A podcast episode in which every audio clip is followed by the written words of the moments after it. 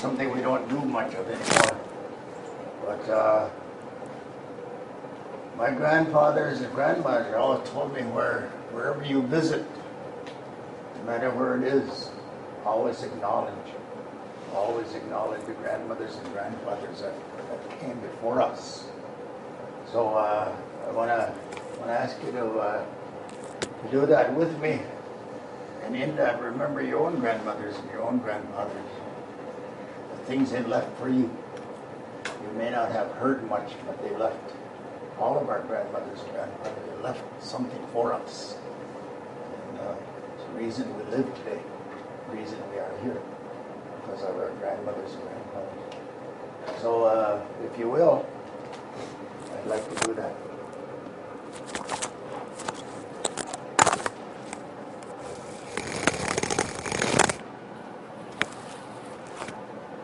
And uh, you can stay where you are, or you can uh, genuflect on the floor if you like. Prostrate yourself on the floor.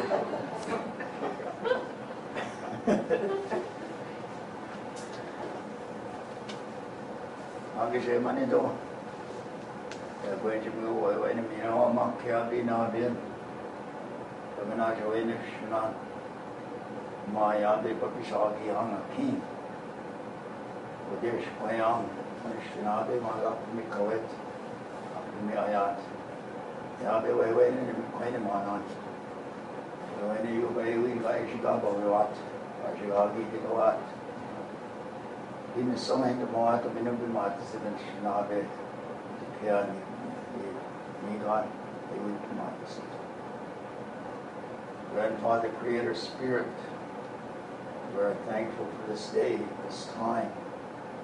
this time that we have together.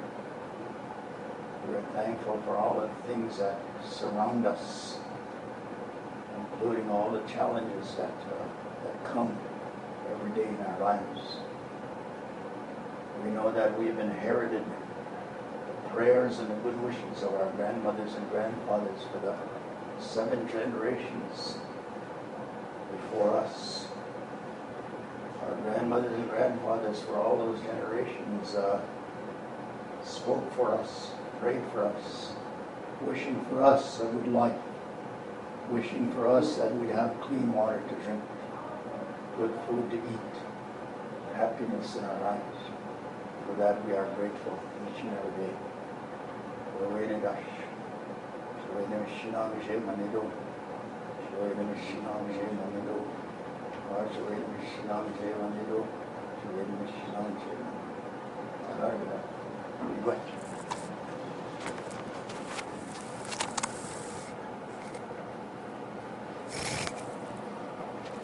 Last week we uh, we embarked on a uh, five-week lecture series, and I really did not prepare a, uh, a format. And uh, what I've turned what I do in education is being Indian today. And um,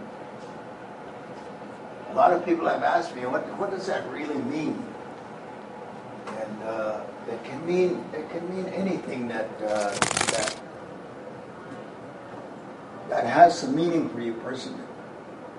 For instance, uh, according to the uh, national studies that uh, that uh, permeate our atmosphere as educators, um, 92% of all the natives in uh, the United States, that excludes Canada, 92% have lost have lost all of their original language. And that, that's very close to, uh, it's very close to extermination. It's very close to uh, closing it out on that phase of human history. And so uh, those kinds of things uh, should really alarm, alarm us the original people of this part of the world. It should alarm us because of the things that are implied, implications in, in what the government uh, has done what the government is doing today and uh, the conditions of, uh, of the world in general. I refer a lot to the uh, seven prophecies of the Anishinaabe people. All original people in this part of the world have prophecies. And when you uh, when you study those prophecies, whether they are Hopi, Mayan, uh, Navajo, Lakota, uh, any tribe, if you look at those prophecies and, and, and think about them, they all basically say the same thing. They all have the same elements of truth, of fear, and it's not fear of the unknown, but fear that that the uh, two possibilities of the eighth and final fire that civilization will embark on the wrong fork in the road. And the wrong fork in the road not only implies but describes what will happen. So for for native people, wherever I go, I go to uh, visit uh, nations all over the all over the uh, this part of the world. Sitting in a teepee with uh, Native American church members, they all have the same. They all have the same uh, thoughts. Native American Church is a combination of uh, original Native beliefs and Christianity. Yet there creeps in there, in spite of the fact their uh, central belief is uh, is Christian and, and Jesus Christ as a Savior. Nonetheless, what creeps in their in their message, in their thoughts, is about the prophecies. About the pro, not about the prophecy of going to hell, but about the prophecy of the destruction of this of this land. Destruction of this land. Some of those some of those tribes they have they have an alternative message, just as we do. For instance, the uh, Lakota, who live uh, on the plains and who who view the Black Hills as a sacred hills, as a sacred Black Hills. How many of you know where Black Hills in South Dakota are? There's a mountain in uh, in the Black Hills uh, that is considered the most sacred, the most sacred mountain of all the mountains. And uh, the Lakota teaching is that when that time comes, and in their words, there is no if. In their words and their thought, when that time comes, we shall be led. We shall be led to a safe place on our sacred mountain. And so, in some ways, that's a dire message. But the younger voices of the Lakota people are, are, are starting to say, we may have forgotten part of the teaching. And some of the younger voices are saying, how are we going to escape nuclear uh, nu- nuclear blast, blast of destruction if we are on the mountain? And so those, those kinds of questions are, are beginning to uh, be voiced to the elders. And, and the elders have said most generally, those instructions have not come to us yet. And so, and so in that they're saying to the younger people that that uh, we still have a choice. Civilization still has a choice about that. So it's not a certainty that that uh, world destruction is going to happen. So, what is, what is important about knowing knowing our history is knowing ourselves. If we don't know ourselves, how can we know our path? If we don't know ourselves, how can we know the answers? Those are the things that, that our, our own elders, our own grandmothers and grandfathers left behind. It's not that they uh, rejected them and said, you know, this is no good anymore. It's like they had no choice. It was either abandon the language and abandon these ways and take up the ways of, the, of civilization or perish. That was their alternative. And so they chose. They chose uh, a great many of them, not, not 100% of them, but a great many of them chose to abandon the language, the teachings, the spiritual ways, the ceremonies, and take up the way of the of the civilizer. And in that, in that there was a confusion in what was brought here as as the spiritual instruction, as a spiritual possibility that did not coincide with our own. And so that in itself caused a great a great division. A great division in families, a great division in the nation. That division goes all the way back to uh, the days before discovery. Because even though the prophecies were given to us long before the light skinned race, the predicted light skinned race of people, long before they ever got here, they were, they were prophesied and they were described. Even though we had those prophecies, even though we had the words of the prophets fresh in our memory, I mean, fresh within generations of those of those being given, and within the lifetime of those who heard, who heard, uh, who heard, maybe second, third generation of the people who witnessed and who saw the prophets, who saw the spiritual prophets.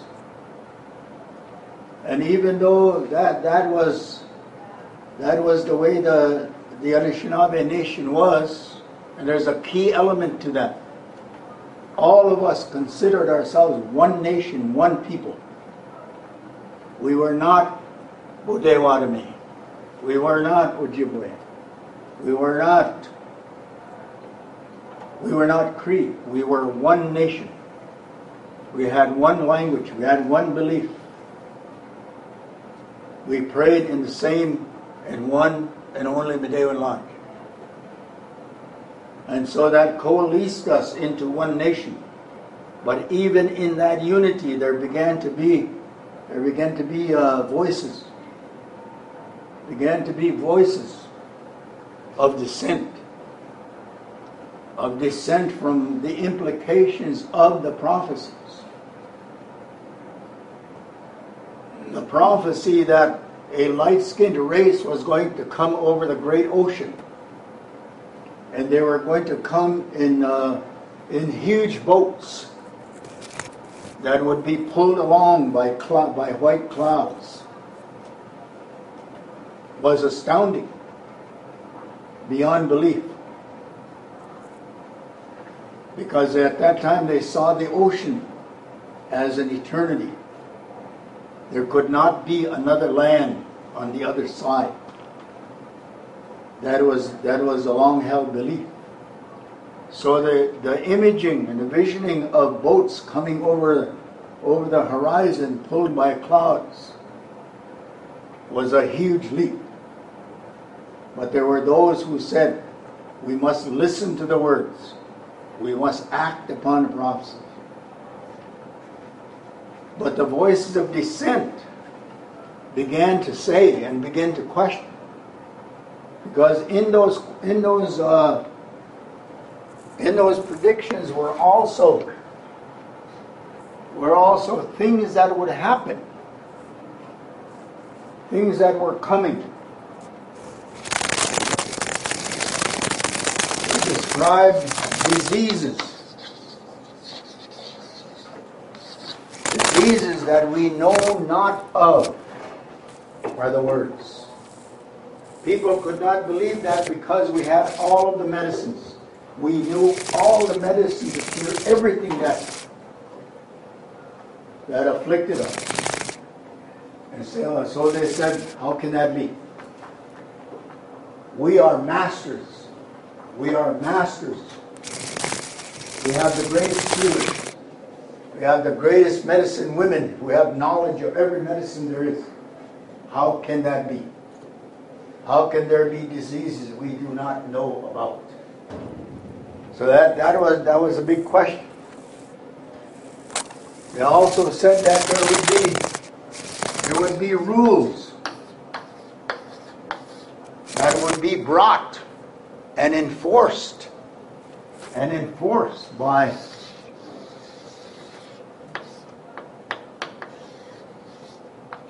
I think that's what they look like. What does that look like? That look like an ice pick? Where does the word Che Mokuman come from?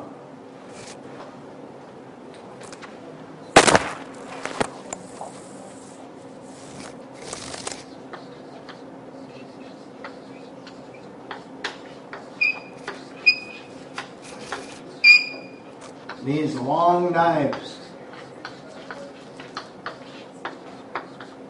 Long knives were the swords.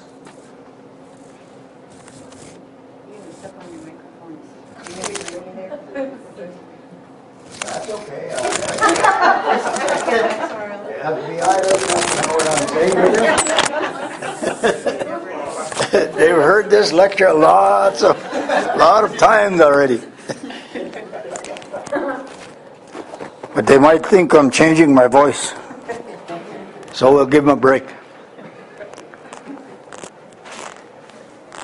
The other thing they talked about was uh, strange.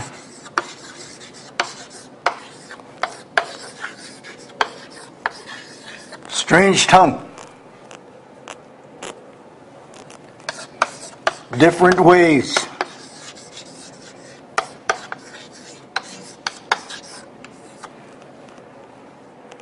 Different ways.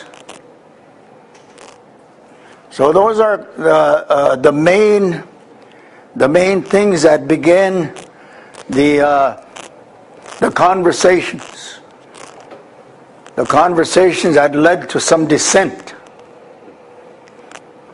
One of uh, one, one of the uh, one of the hardest things to believe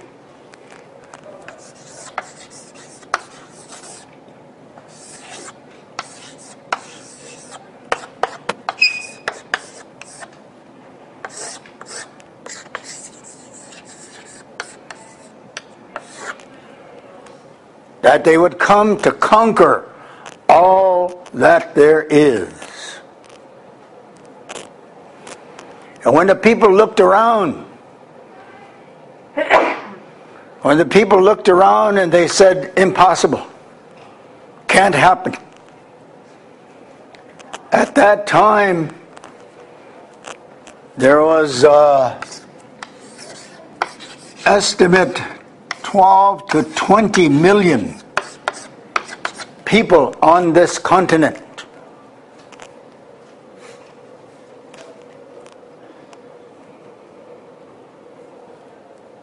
That teaching is, uh, is further exemplified by this. When young people asked the elders, they said, Grandfather, grandmother, how large is our nation? Their answer was if in the center of our nation there was the highest mountain, and if you climbed to the highest mountain and looked all in all directions, you would never see the end of our nation. What do those words imply?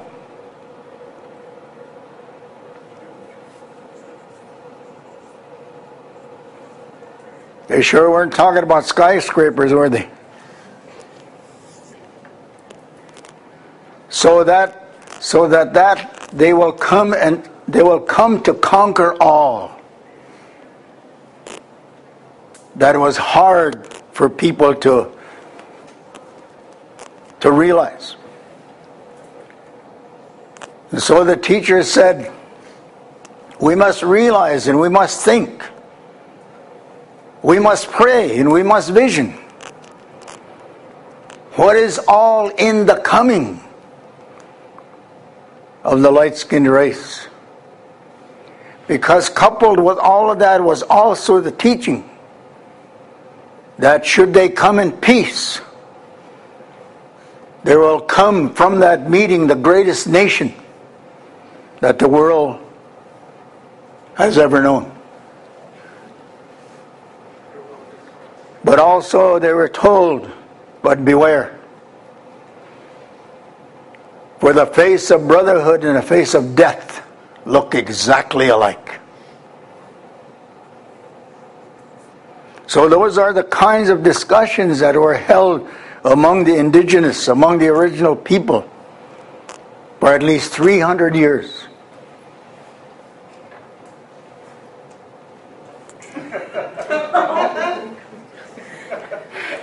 What's your name?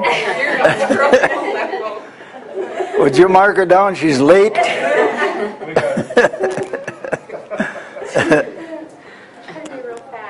How are you? How are you? And where is the kids? They are at home uh, finishing up dinner and doing homework. And then they're coming here. Early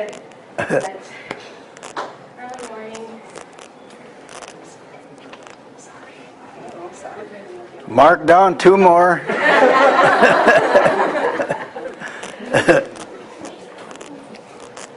Just so you know, there's going to be a test.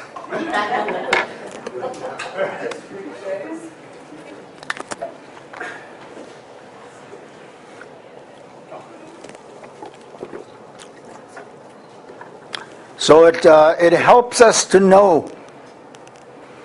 It helps us to know these things. The seven prophecies tell us a great deal. And again, like I said uh, last week, if you took these seven prophecies and laid them one, two, three, four, five, six, laid them out, read them, study them, and take American history and lay it beside them, you'd, you'd arrive at today.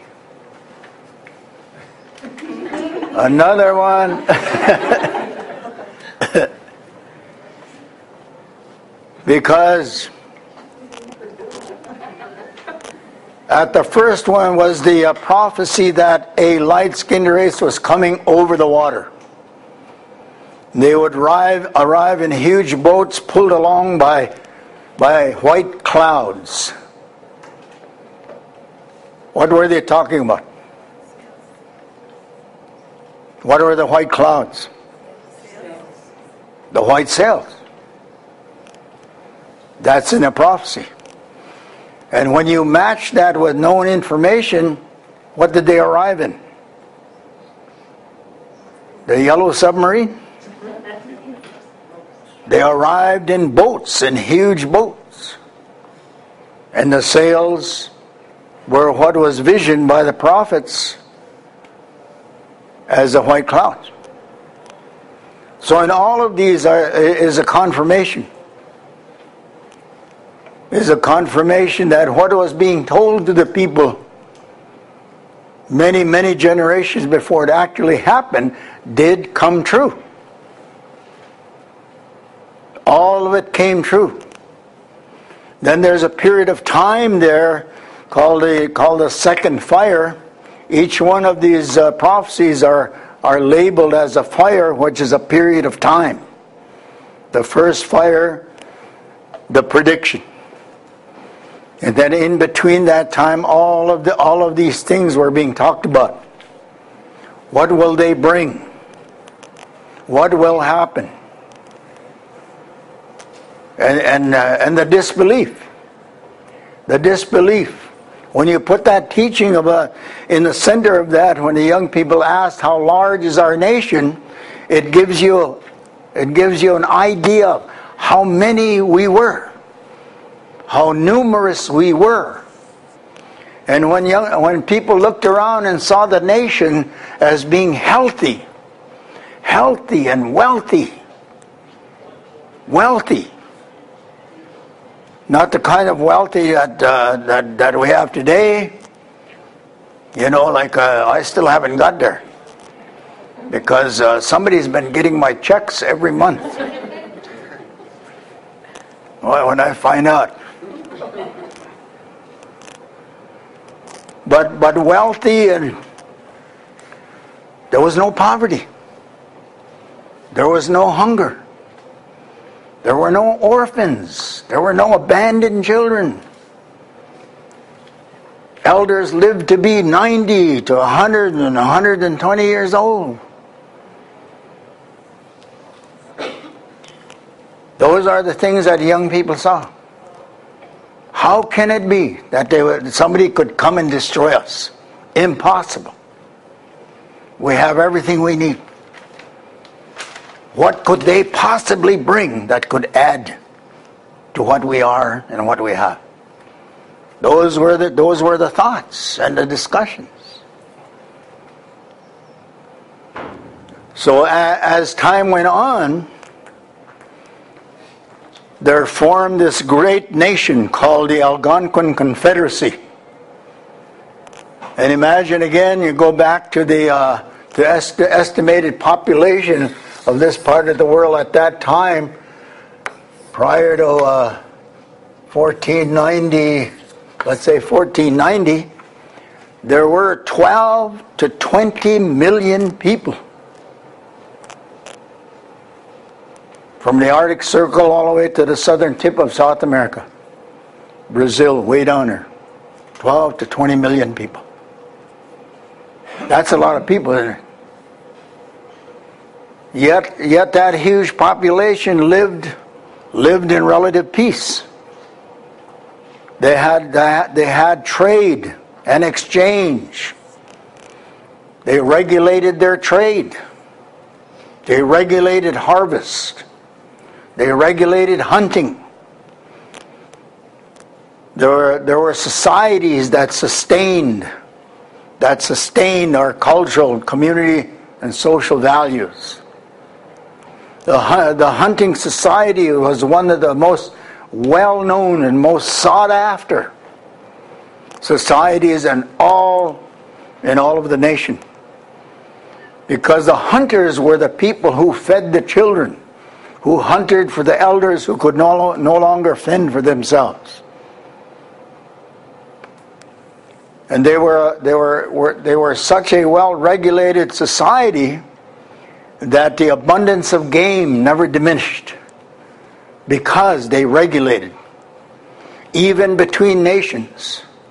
With the six nations, they had regulated hunting, hunting territories and hunting times. And, and what, uh, what really puts uh, strength and con- confirmation to that is their spiritual ways, is their ceremonies. history tells us that the uh, Six Nation, Iroquois Nation, and, and us uh, were enemies. We became enemies only after the fur trade began. For centuries before that, we coexisted in peace. And here's the, uh, here's, here's the way that it's described.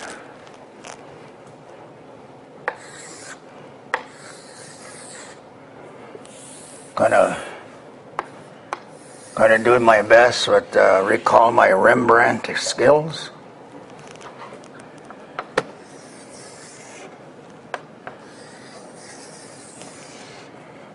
Well, it kind of looks like that anyway.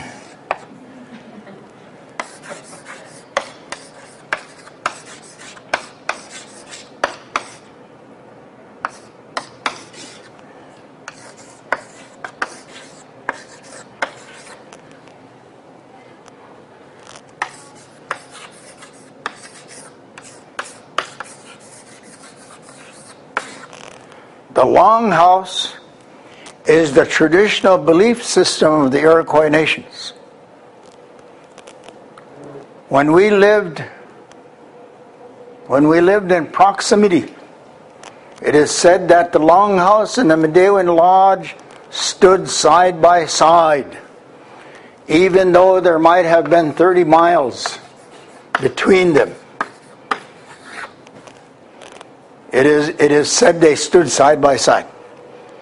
Doesn't matter if it was 40 miles or 50 miles, it said that the lodge and the longhouse stood side by side in peace without incursion.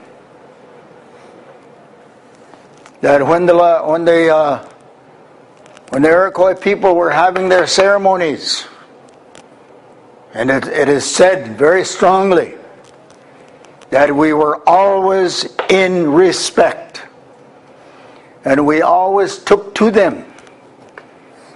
We always took to them our tobacco and our offerings. And these are, these are the prevailing words that my grandfather said. These words were always exchanged. When Midewiwin ceremonies were going on, Longhouse people would arrive, bringing their offerings. And these words were the same.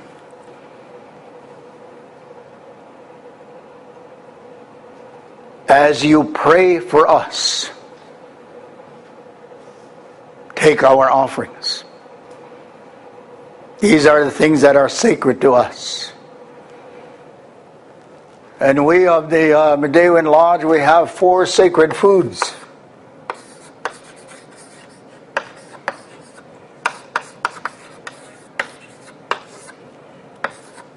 The Longhouse has sacred foods as well. Theirs is principally the Three Sisters. Anybody know what the Three Sisters in food is? Pardon? Bean, squash. Corn. What is the uh, Ojibwe Anishinaabe's sacred foods? Kentucky Fried, fried bread tacos, commods. well,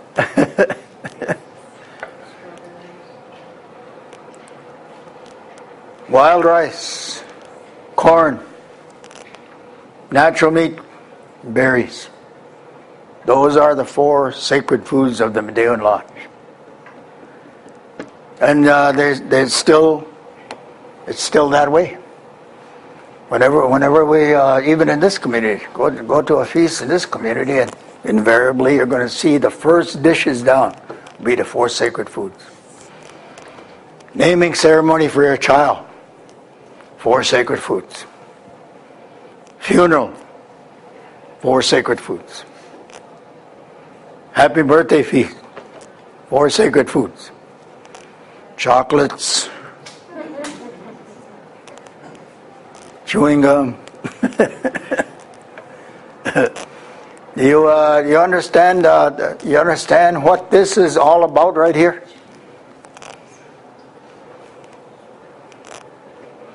Harmony, Yes. Respect. Respect always. See the four, as I said last week, we have four commandments. They are the four R's respect, respect, respect. Guess the fourth one. Respect. That's what prevailed. That's the way life was. That's the way community was. Understand? Was. Was. That's the way it was. We lived in peace. Granted, there were territorial disputes, but there wasn't constant warfare as uh, history books would tell you. It wasn't that way. And it was that way for us with all of the nations. And we knew of all the nations. We traded with people in, uh, in the jungles. There were medicine bags that, uh, that exist uh, even today in museums, principally. Ojibwe medicine bags that have parrot feathers, that have jade, that have other elements of a faraway, faraway land. There's been the same articles found among the Mayans, among the other tribe, uh, the uh, the other tribes of Brazil.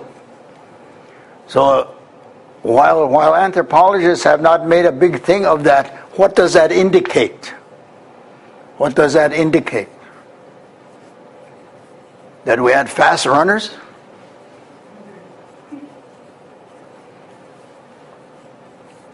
Indicates that we had relationship that we knew of each other and that we traded for goods.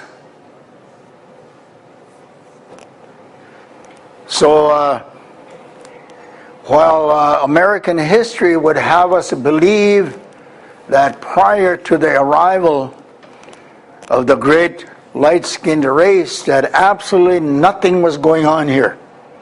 We weren't doing anything. Anthropologists and historians, and especially missionaries, would have you believe we didn't do nothing but sit around all day. And even after the prophecies were given, we kept looking east, kept looking across the ocean. You know, sitting naked and uh, flies and mosquitoes, no off. You know? And uh, we lived in uh, we lived in uh, per real primitive huts. You know, just waiting. Eh? When are they going to get here with the commods?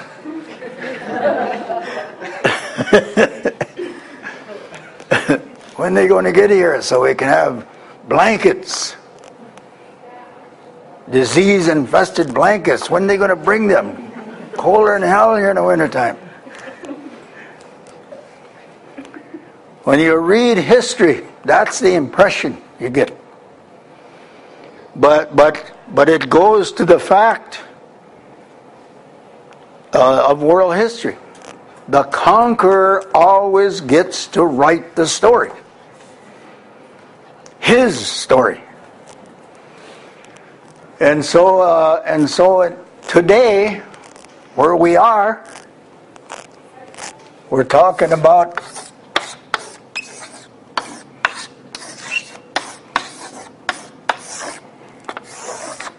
But there's a new definition to that. There is a true definition of that word.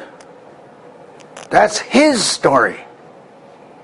His the dominant society. That's his story. And, uh, and he, must, he must feel real comfortable in it, you know? Thinking that he's, you know, he's done so much for us and, you know, and we should be grateful. God, we should be grateful. We should really be grateful. You know, we, right now we should all just fall on our knees and, and say, thank you, Washington, for for the, the, being the poorest people in the whole world. Thank you, Washington, for having the shortest, uh, shortest lifespan uh, of all the people in the world. Boy, are we ever thankful. Thank you for that. Thank you for, uh, for having all of the diseases in our body. So when we die, you can take us in your laboratory and study our bones for 185 years. University of Michigan has has remains of our grandmothers and grandfathers they've had for 180 years. And when when when they're when they're asked about them, so we can bring them back and put them back in the earth, you know what you know what their response is? We have to study them some more. What the hell can you not know after 180 years? Talk about slow learners.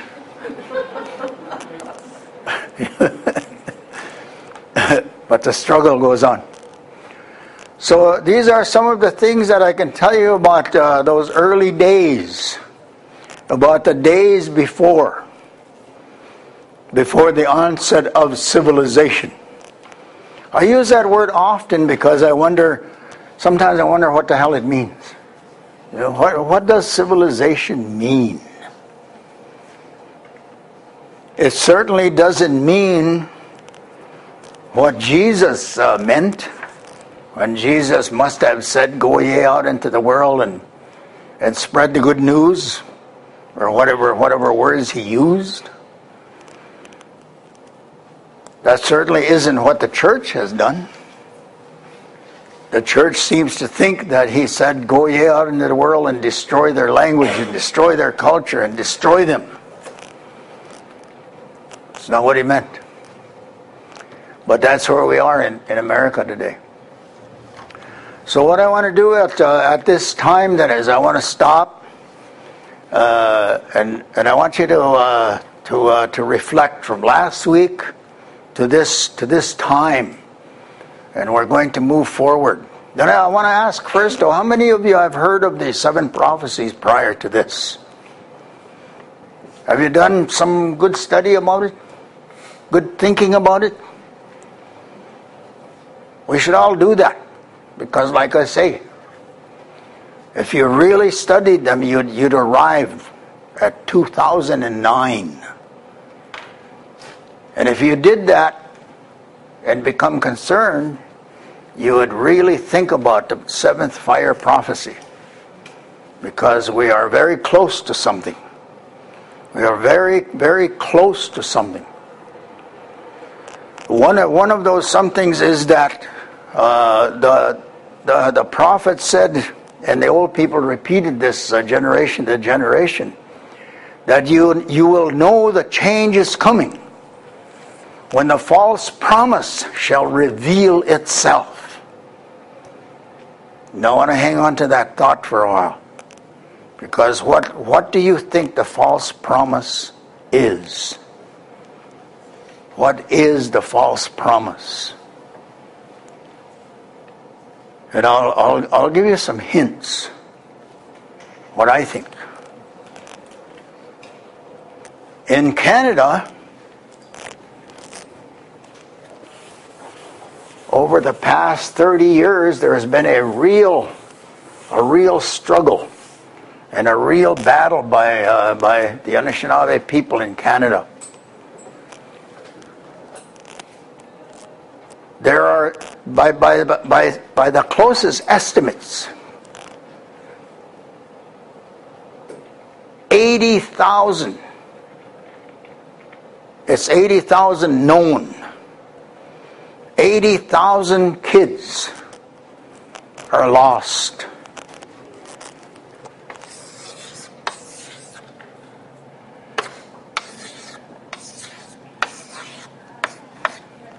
They were last seen alive in the residential schools that were run by the, by the Anglican Church by the Catholic Church. Those were the principal, two principal churches. There were others. The churches took on the uh, job of civilizing, civilizing the, uh, the native people. So to this day, there are 80,000 kids that have never been. The assumption is that they are dead, buried murdered.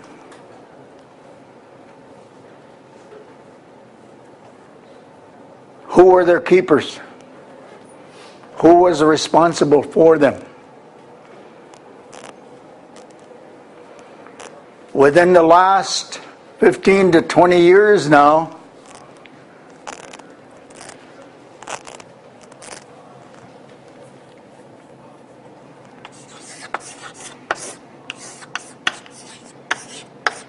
the church and the government of Canada has issued Four different apologies.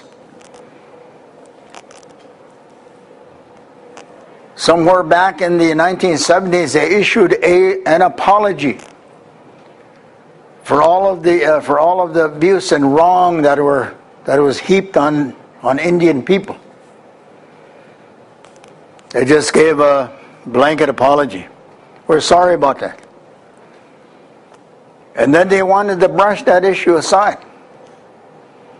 But Indian people persisted.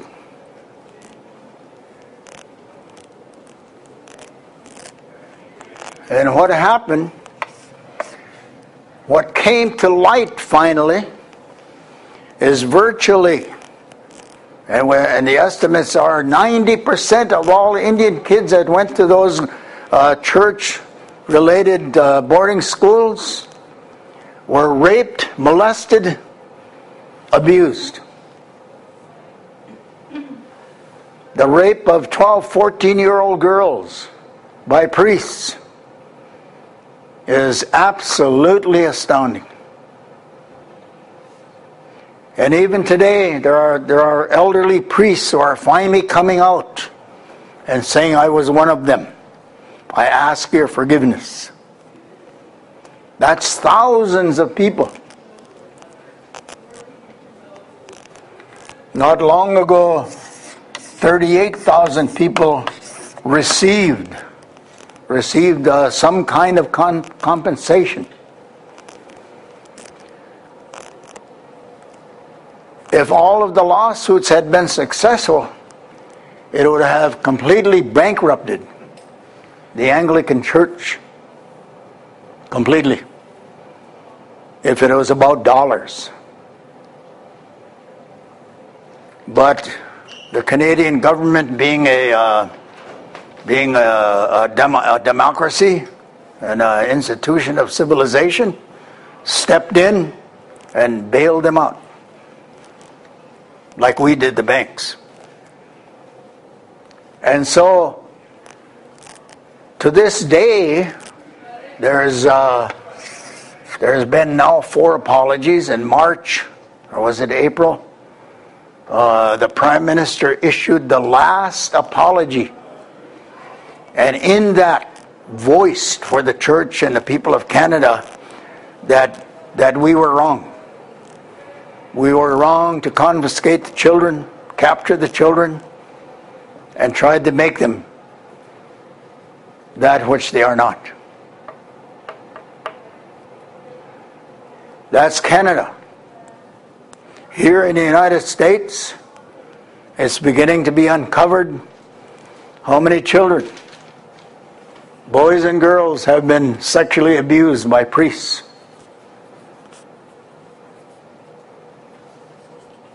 More and more.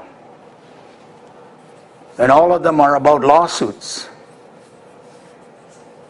The Indian people are not so much interested in the dollars, they're interested in the truth. They're interested in healing. Because the lasting effects of that uh, boarding school boarding school effect is generational.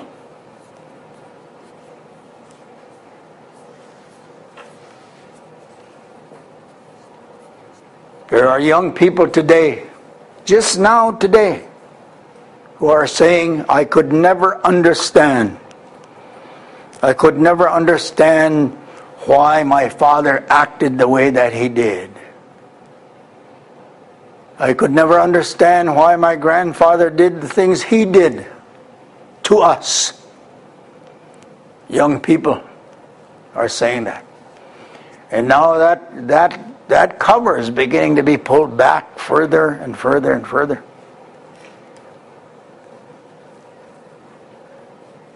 Not long ago, I believe it was in February or March, the reigning Pope of the Catholic Church revealed that they had covered up more than one priest that was guilty of, of abuse of children in their, in their churches.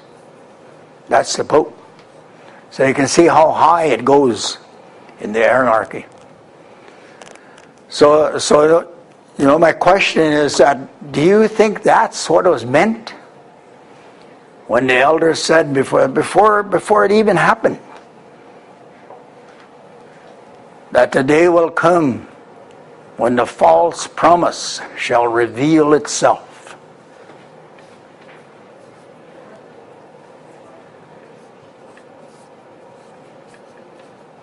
And again, that's uh, there. There's so much in those prophecies, and so much that our people knew. And now here we are today. So, I, as, I, as I promised, I'm going to stop there, and then we'll we'll ask everybody to uh, we'll do some dialogue. Think about what we did last week. What did you hear? What did you learn? Did you learn or hear anything new? What's your personal thoughts and reactions about that? Then, uh, then we'll go on. So, uh, being a very democratic society, we'll start. Where should we start? They're just walking by. How about you, bro? Would you uh, you care to start? Then we'll just uh, kind of go back around that way and come back this way and come back to the front. Craig, nice to meet you. Okay. Bonjour. Bonjour. Thankful to be here. Thankful for the knowledge that you have. I believe I mentioned before, but I'm just learning, and I was taught that, like up in Hannibal, even though I, you know, everybody's different, but you're supposed to listen, learn, and respect what you hear. You can go all day with what you have to say. And um, it's like Brian's a friend of mine, and he's got all kinds of knowledge too. But just to be here and learn is an experience. And I don't know where I'm going with this, but um, the, the uh, prophecies I have no clue of where they come from. Well, I went to a boarding school in Flandreau for a few years, but this was in '87 when I graduated. But, um, that was totally different, but I know that's one of the oldest ones in the boarding schools. It's like over a hundred. Uh, I just like to be here, be sober, really.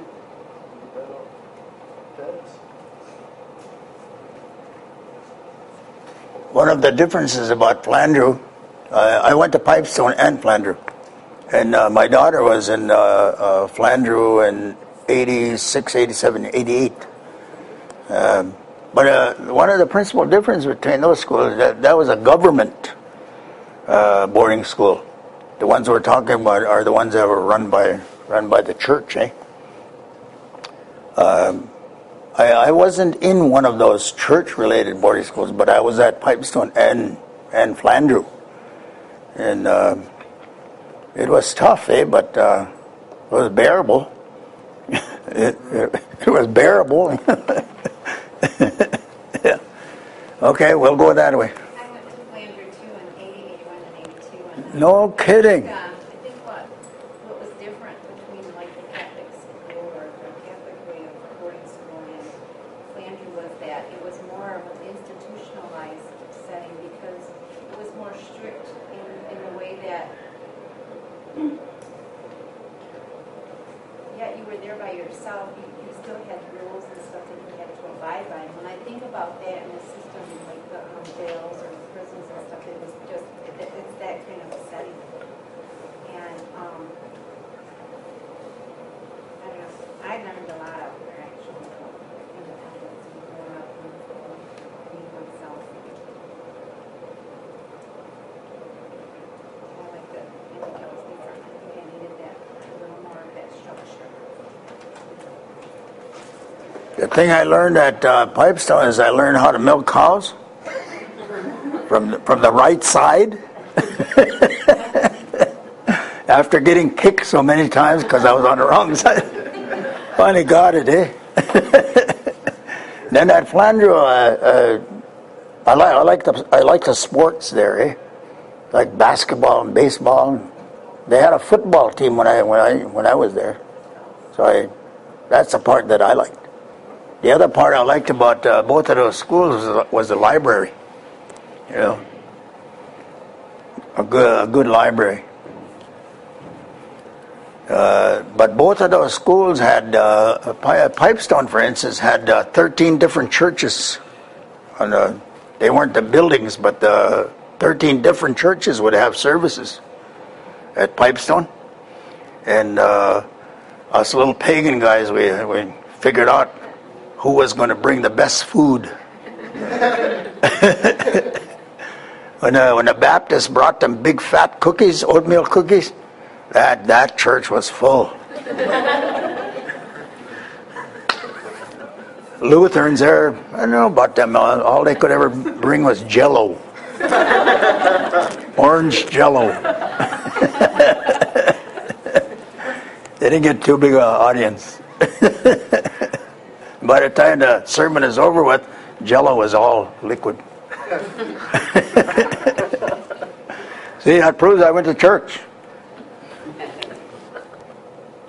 That feel uh, make you feel good? Yeah, I went to church too. okay, Brian. There you go now. Det var med på English and class, all Christian women. We're uh, sitting here listening to uh, uh, history being told, and uh, I'm reminded of uh, one of my uncles who's passed away for some years now. His name is Art Solomon. And he told me one time, uh, 20 years ago, he says, uh, I want you to do me a favor, I want you to go out and look for this book. And At that time was uh, written by Howard Adams. The name of the title was uh, Prisons of War. All of this, uh, the truth of all of these were finally being. Uh, government that obviously sometime put a stop to the printing of that book. Uh, because you can't find it anymore. Uh, The things that I, I, I read in there, I was already probably a year sober, which was probably a good thing for me. Because I probably would have never got out of jail if I was still drinking and reading that book. Because, uh, I had to read maybe a page at a time and put it away. Because the blood was just running. Sometimes I'd read it for a week or two, try and purge it back up. I was, uh, not old enough to be in residential school.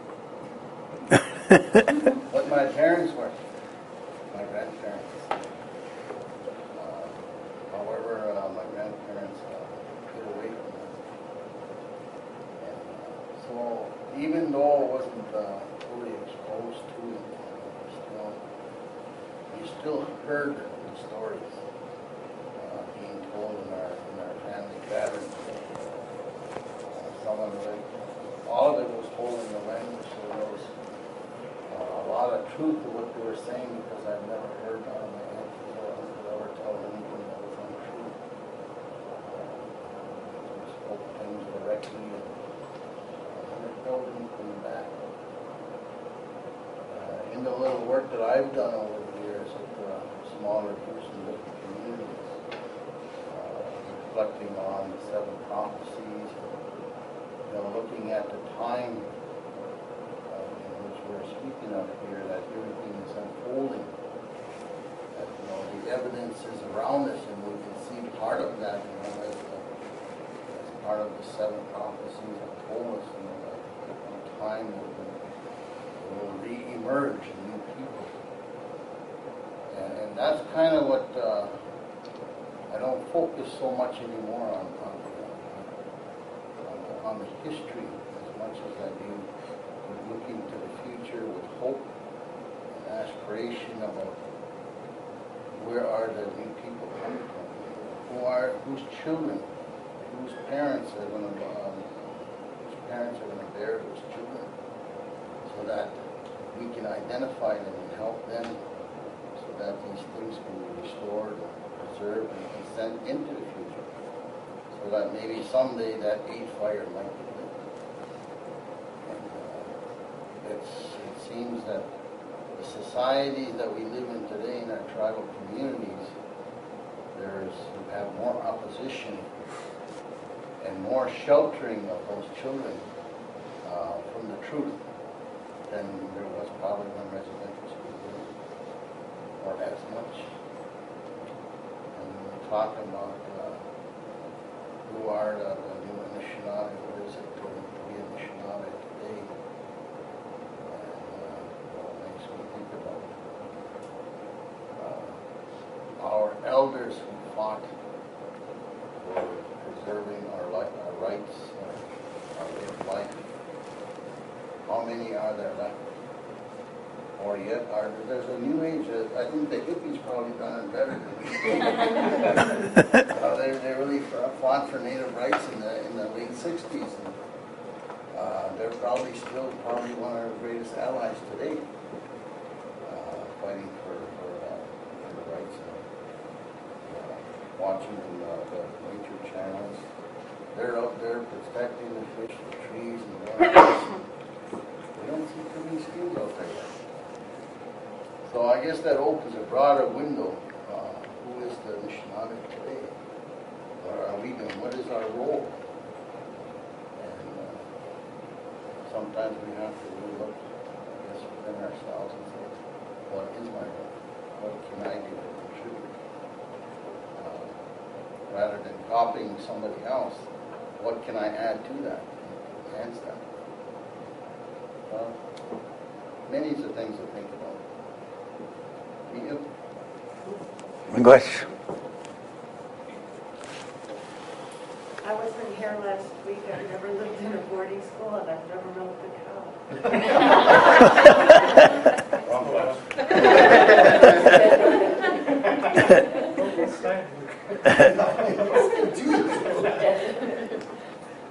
right. Wasn't here last week. I I'm there, so. But I do work in the library here, and we do have a lot of paper documentation about the Anishinaabe, but that doesn't tell you what you know, so that's why I'm here. You know what they told us in the army when we didn't know anything? That's no excuse. Just is here. Oh, Ben. Oh, I was here last week. I'm here to correct the spelling. No, well, lot- I could go on and on, but um, I'm really glad to be here. I'm glad you're here uh, for all kinds of reasons. But um, think the hardest thing for, you know, I teach history is, well, hard, real quick, one of the hardest things I think is for people, all people probably, to come to terms with their history. You know, I mean, in a good way and a bad way too. It's very difficult. An American, I think a lot of American historians and people who teach history are guilty too of not doing such a, piss poor actually of teaching history. You know, so that's really the big, one of the big lessons I got from that. Um, so try harder and harder to teach history, more accurate history. That's not easy. Yep. Um, I came to this business uh, a couple of decades ago, um, and I'm, I came, I'm a teacher educator, and my area is multicultural literature, that's what I came to this business for. Um, My early workings um, were with, with Bonnie Evans and Carlos Sinway at Mary Boyer School 18 years ago, looking at um, the deficiencies that were in the curriculum. And so I became very interested in what we were doing and not doing in public education here. And so for many years, I've taught here multicultural literature for teachers, for preparing for teachers. And I think one of the biggest things that um, is fascinating to me is that our students know so little about any of our history. And what they know is generally incomplete and incorrect. Um, I feel very, very fortunate to work with young people, but I also feel very um, overwhelmed at times because I teach people who are seniors getting ready to go out to student teach, and sometimes they get up and they close the door, and we're talking about, and I talk about, you know, Native American literature, I talk about Latin literature, I talk about Asian. It's very, very African person. They get up and they close the door and they weep. Because they feel that they have been cheated. These are people who are 22, 23 years old getting ready to teach our children. They feel cheated because they haven't had history. They don't know about you know, what they should know about the share. At least I feel like they're leaving the classroom understanding. At least they're going to continue to search. But there's so much that we don't know. Um, on the other note, now I don't get a chance to teach as much one class a year because I am the dean of this college, and I will tell you that I feel incredibly blessed that you're here, that Olga and Mama Dennison have, and their family have given us the opportunity to bring people like you and those who follow you to teach us. Because, um, what a gift, what a gift you are. Thank you. Language. Okay. I can't follow that. Okay. Forget it. I don't know what to say. Um, I didn't catch your name down there, but you mentioned the hippies. I'm a hippie. My husband is a hippie. We grew up in the middle of nowhere. We don't have television. We try not to listen to the radio because we can't handle civilization. And I, I just have to say, it's true, isn't it? It is very true. Um, I feel more enriched from my experience this semester being in Dr. Ramirez's class and meeting Sheena and Sid and Josh and having an opportunity to learn about this. And I think we're all screwed up. Everybody should be required to go through these classes, and I think we'd be a lot better off. And I'm being very, very serious about that. Thank you. Over here. Sure.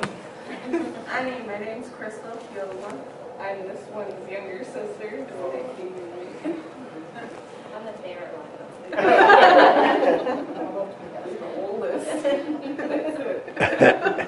But I have been to the day one ceremonies because of my family. I go visit them. And I guess what you have to say, I can't learn in the textbook. So that's what I'm Wonderful. Language. Hi, um, my name is Nathan Kyogawa. Um, I uh, just moved here from LCO, Center of the Universe. um, uh, I'm actually Eddie's adopted daughter, very proud of that. I've been learning from him for over a decade now, every time I hear him talk, it just keeps getting better, and I soak things up a lot more and pass it on to my children. But um, I'm actually from Michigan. I'm from Odawa, up near Harbor Spring, Petoskey, and I used to live here about 12 years ago. As, as I know, this guy back here, Ben. and he was actually a teacher of mine way back then at um, the community college. And um, so, uh, a long time ago, my, my grandma brought me here when I was 18, and I was actually going to start going to school here. And um, so we would talk, me and my grandma were very close. And I told her that I wanted to be a teacher, and I wanted to be a language and culture teacher. And um, I also told her that um, one day I was going to marry a, an Ojibwe man and have little Ojibwe babies, and you know, you have those little talks with your grandparents or your parents. And um, so, anyways, it took me 12 years, and I went all the way around the lake. And now I'm back, and I'm in the teaching program. and I married an Ojibwe man, and I got my little Ojibwe babies. So I made a full circle. It took me 12 years, but so I'm back here. It, it feels really good to be back, and it feels really good to see my uh, my day day. And um, it- it's just exciting to learn all of this. And uh, um, uh, as far as the board, I wasn't here last week, but as far as the boarding schools, I've read some really good books. Um, there was one that was kind of similar to, to Brian's, um, where I could only read a little bit and I'd have to put it down because it was just too emotional. Um, it was called Out of the Depths by Irene, I forgot. It was a Micmac boarding school in Canada. Anyway, um, we took a field trip to, I think it's either Spanish. Yeah. By, you know, where that, Yeah, there's yeah. boarding schools there. And our language teachers actually were up at those boarding schools and they shared some very personal stories with us. And they, they were heartbreaking and um, it was, it was just too much. So uh, we went to lunch and um, the boarding schools are by a lake. And I remember hearing stories and reading stories about um, kids who would try to, um, emotional, they would try to swim away and they would drown.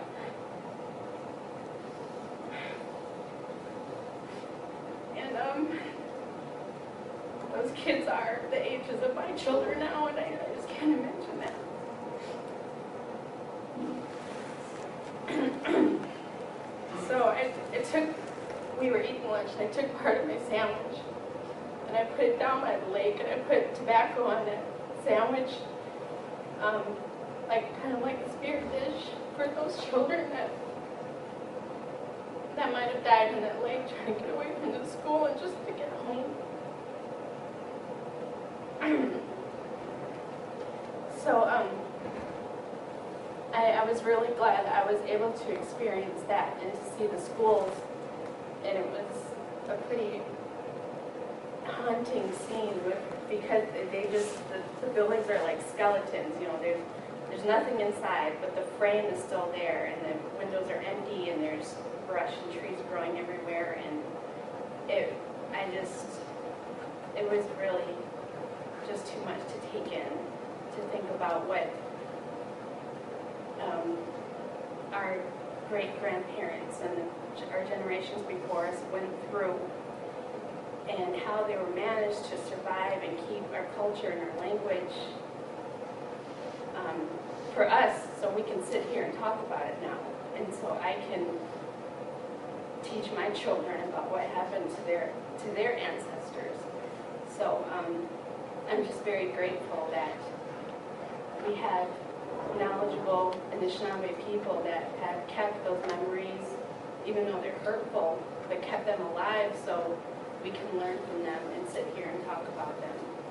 And um, and that that keeps me going and keeps me along my Midewiwin path and keeps me in education because that to balance both of that is is hard, but you have to do it if you're going to preserve your culture and your language, but you also have to move forward too and keep up with the rest of the society.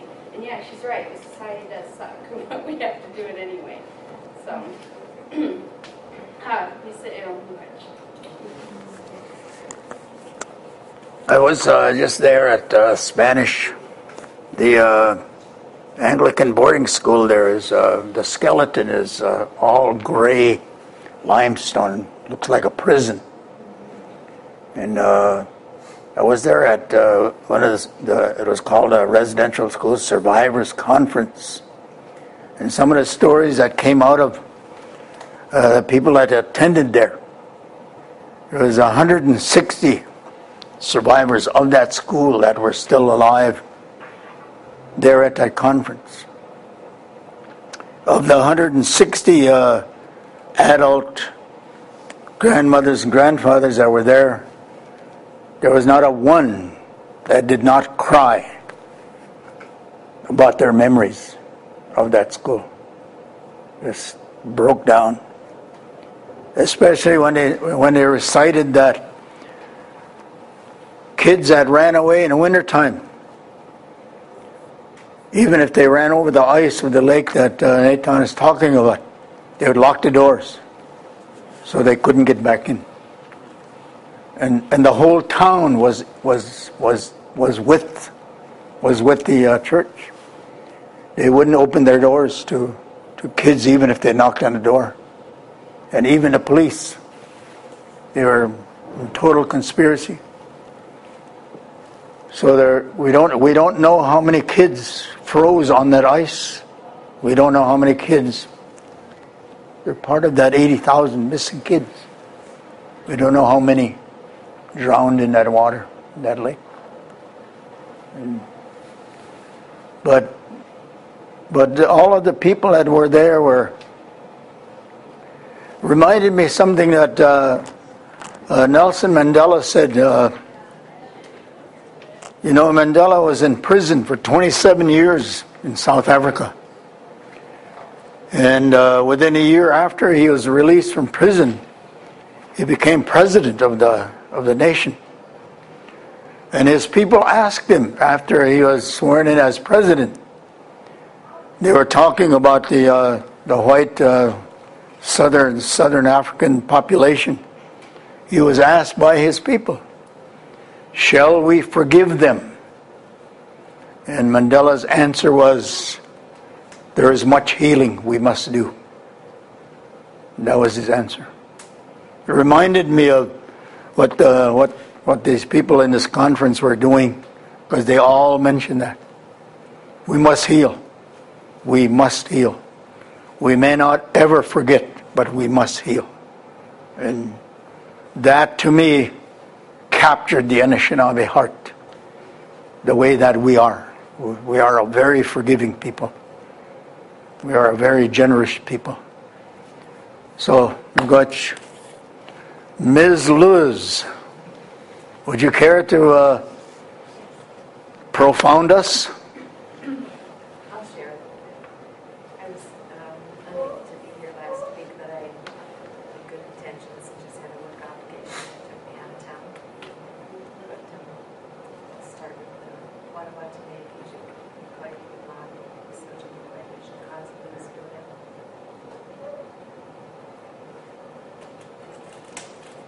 It's um, very emotional to hear a lot of the things that we're talking about. I worked recently, um, till last March, at the site of a residential school here in Mount Pleasant, because I work for the state of Michigan as a nurse with um, developmental disabled, mentally ill residents that resided there. And for a long time, I wouldn't go by any of the buildings that housed the children. Um, I did finally go up there, and I could feel, you know, all the memories that those trees must have. And then this year, they had the um, Journey to Forgiveness, and I took the day off and walked from the reservation. And it was a really beautiful experience, and I really do agree that, that in order for us to heal, all of us as human beings, that we have to forgive. And just last week, I, I'm just speaking of the children, reminded me of a dream that I had. And I've uh, been honored to be able to sing with this number of singers from your reservation. and I've never dreamed a song and I wish I could sing it for you because it was just the beginning But it started out, and there was a woman standing singing these vocables, and she repeated them four times. And when I woke up, I thought, what is, what is this? And then it came to me that she was calling the children. Calling the children to teach them.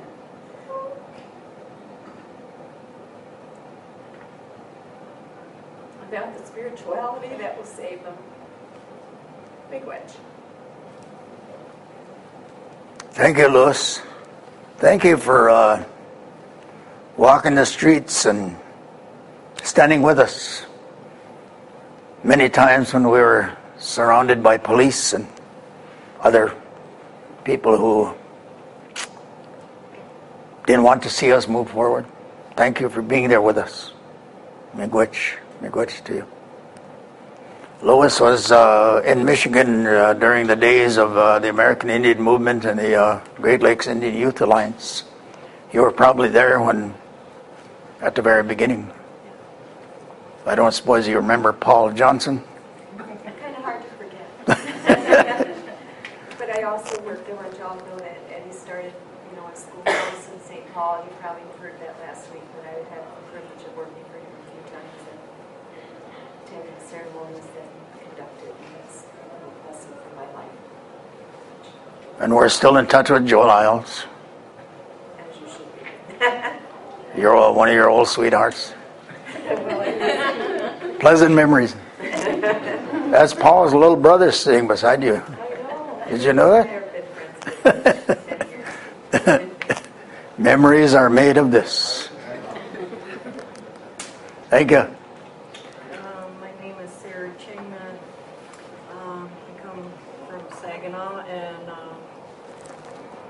I've been here, uh, oh, I think about 10 years now, so. uh, On my pro, um, I have learned a lot during, uh, at the seven generations and um, going to ceremonies and I was given my name and my colors and um, trying to learn the seven prophecies and uh, what really um, has affected my life as uh, the Creator has uh, guided me into the right path and um, I feel like I belong here now. I'm not like a lost child. You do. You which? Brother?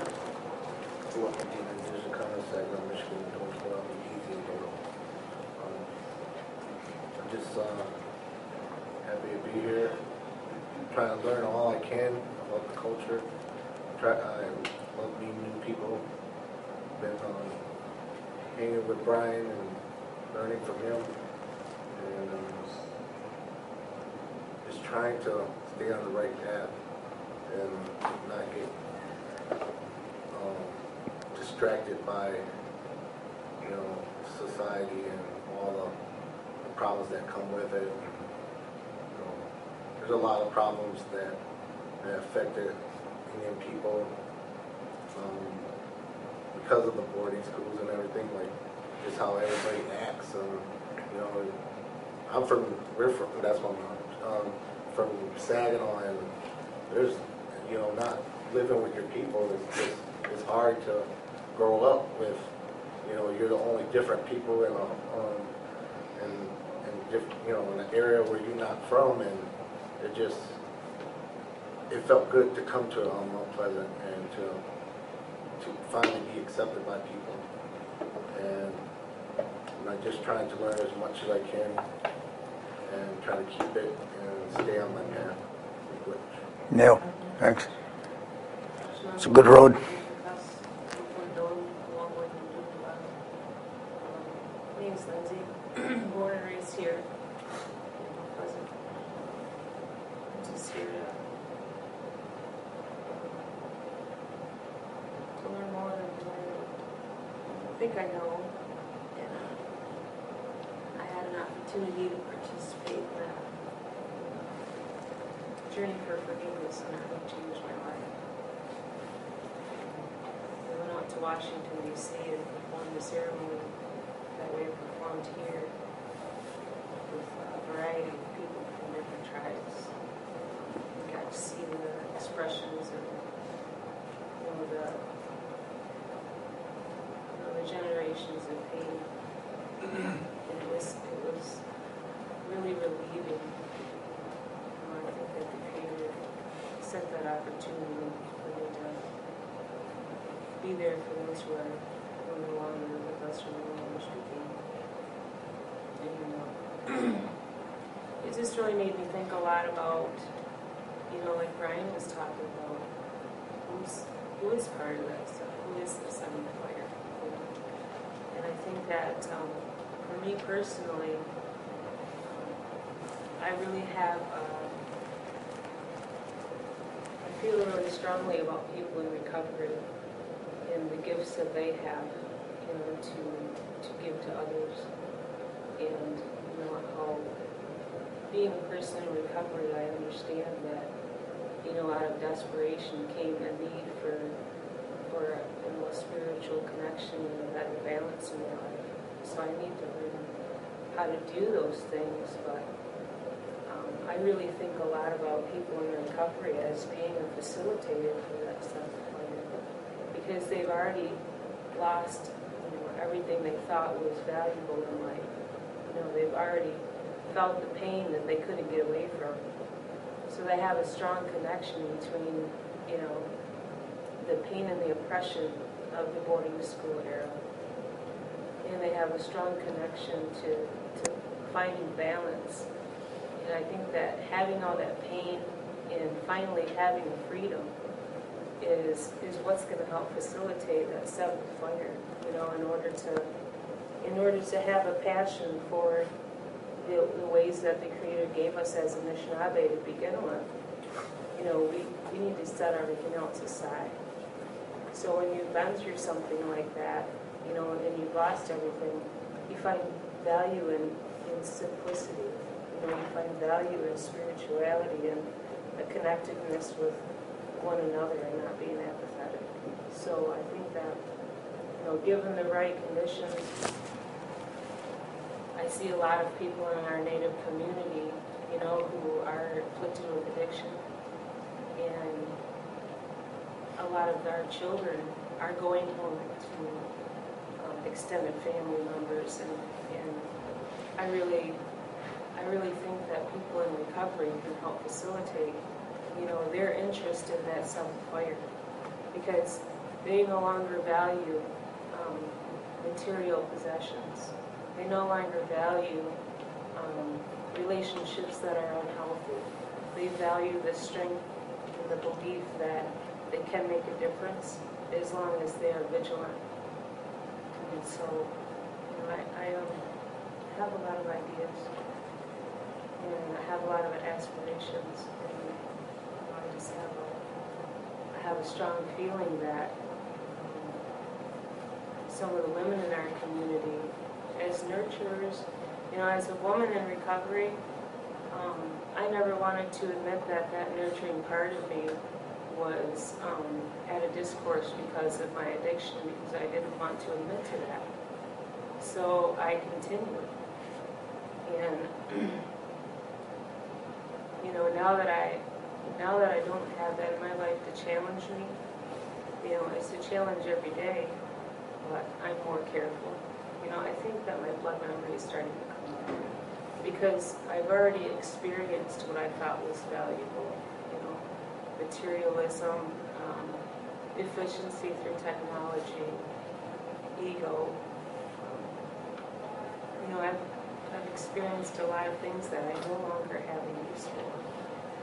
So, I have a better insight, and I just, I think that as I see a lot of women in our community that are struggling to find recovery, but they don't want to, um, they don't want to admit, you know, that they're not as strong as, as they, they should be.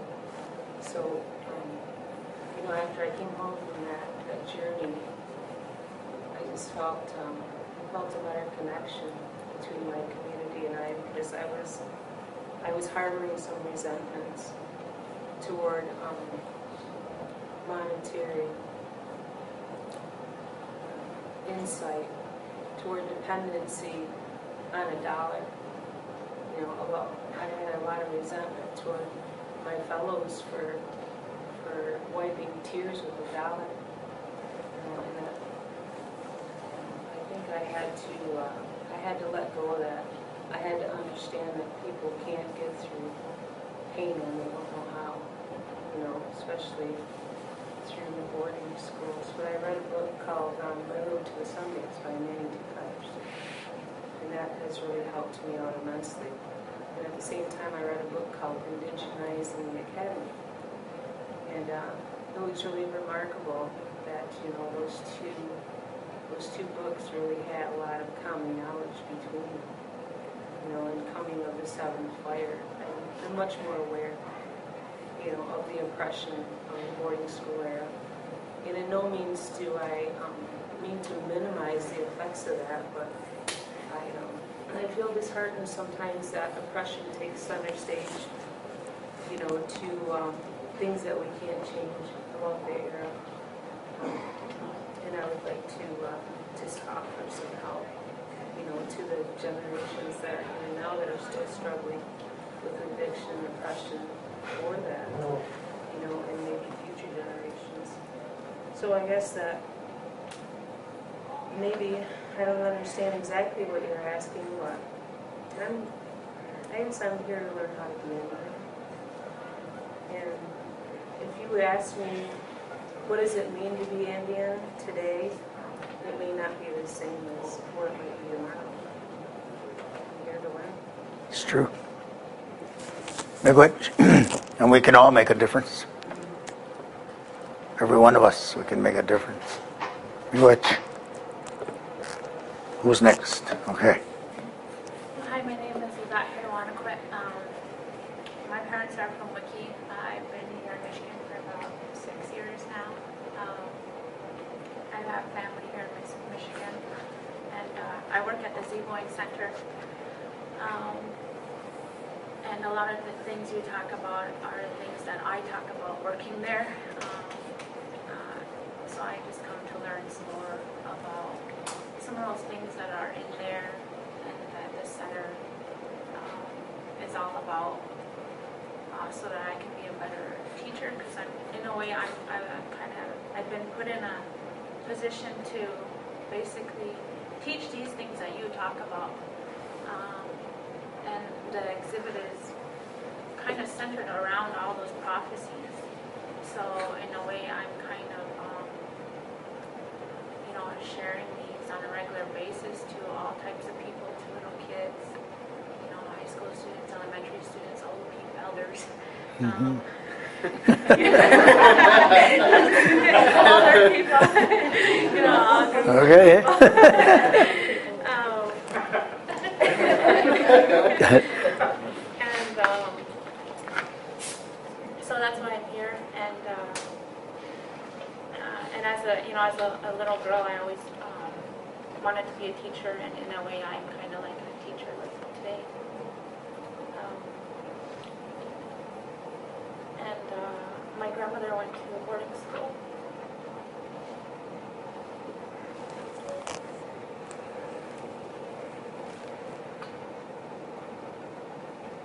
And it hurts to um, hear about, you know, some of those things that those students had to go through.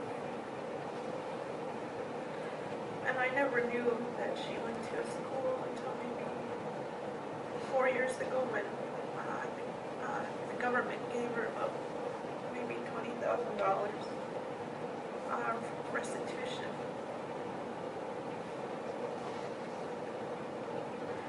And it just, uh, it makes me sad to hear all of these things that happen.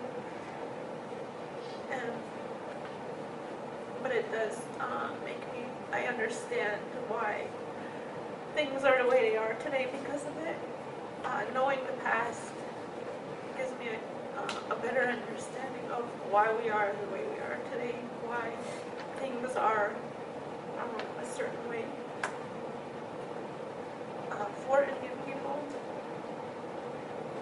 Like, you know, there's a lack of, uh, a lack of sharing emotion, sharing affection, you know, and, uh, children are deprived, emotionally deprived.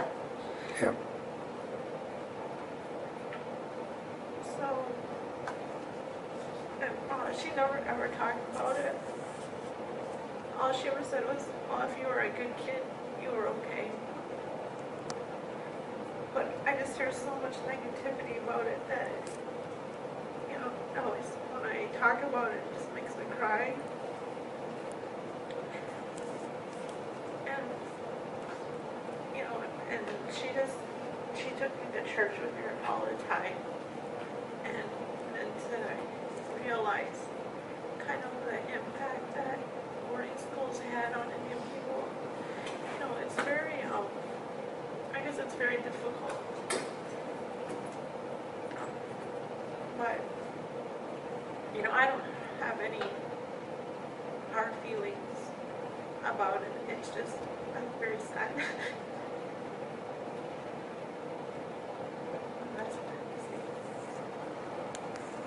You make a great teacher.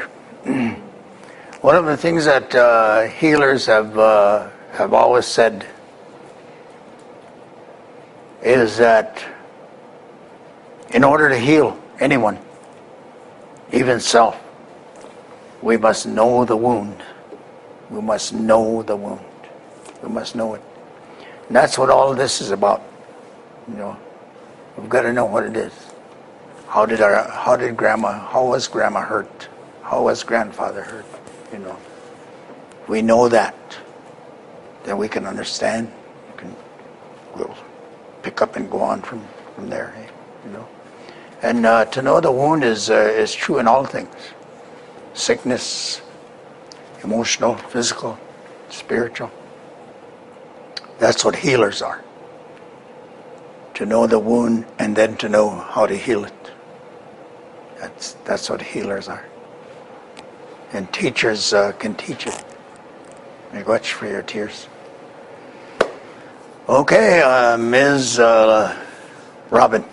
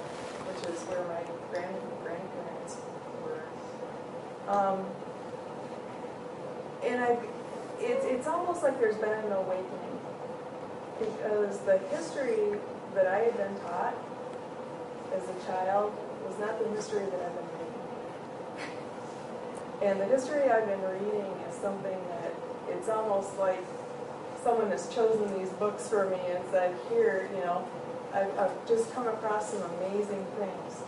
Um, it's been a, a, a very painful struggle to read this stuff and to understand that I have not been taught correctly.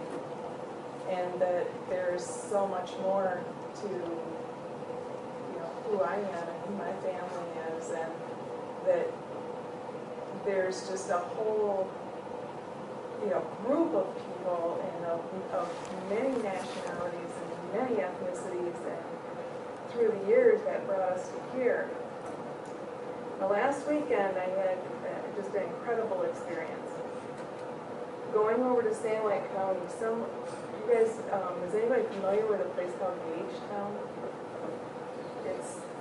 Yeah, in the thumb, there's this place called the Octagon Barn, and it's an agricultural museum.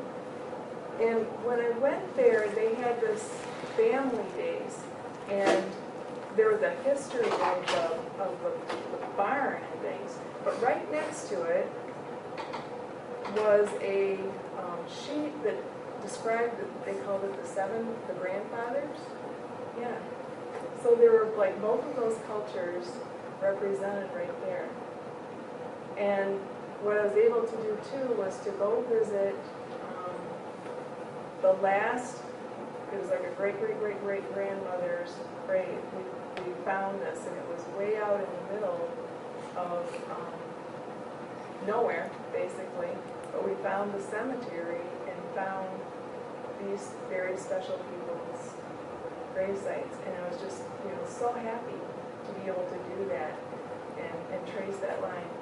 Um, you know, I, I, it's hard to express um, the kinds of emotions that you go through tracing those roots when you're not aware of them. Um, so many stories that um, need to be told and that haven't been told. Um, but I'm just I'm grateful to be here now be with you all and to um, have that you know kinship and friendship and brotherhood between all peoples.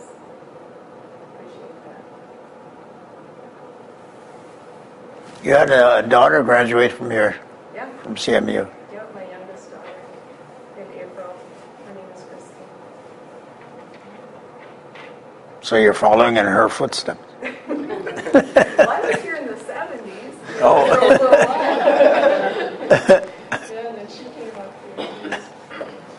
Okay. You're next. Would you? Um, I'm Tanya Newman. Uh, I'm just really happy to be here, and uh, I'm an Anishinaabe, uh, even though I don't look it at all. But you know, can't really change that. And uh, it's been kind of hard for me sometimes, just um, because sometimes people don't understand my viewpoints on things, and um, but I know last week when you were talking about learning your history and getting your name and everything, it really struck a chord with me because when I got my name, it was kind of one of those things when I know it was really really powerful for me, and uh, and it was just kind of like you are who you are, and if people don't understand you, then I guess that's how it's going to be. But um, I've been really trying to learn a lot and this class is very cool. and I'm just happy to be here. You much. Colleen Green Indigenous, um, Miigwech for being here with us. Um, My sister and I, um, our uh, mother was adopted when she was really little, along with her sister. So my mom feels like she doesn't fit in either world because of that happening to her. So it's taken me a long time to try to help her figure out where she belongs, as well as my family. So I, I think it's really good to have you here so we can educate ourselves to help us educate our own children, as well as the community I now live in, with you know the faculty and staff that I have to work with, and the students that come to my office. It, it's really empowering to, to know that I'm able to help them, and through your knowledge, I, I plan to do more of that. You. which we love our mothers without conditions. Like they love us. My name is Jamie Snyder, I'm Are you are, are you twins? Mm-hmm. No. Tell people. I'll say like Crystal, she's the oldest.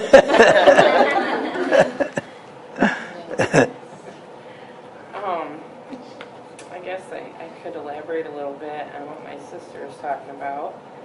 Um, her mother is a very angry woman.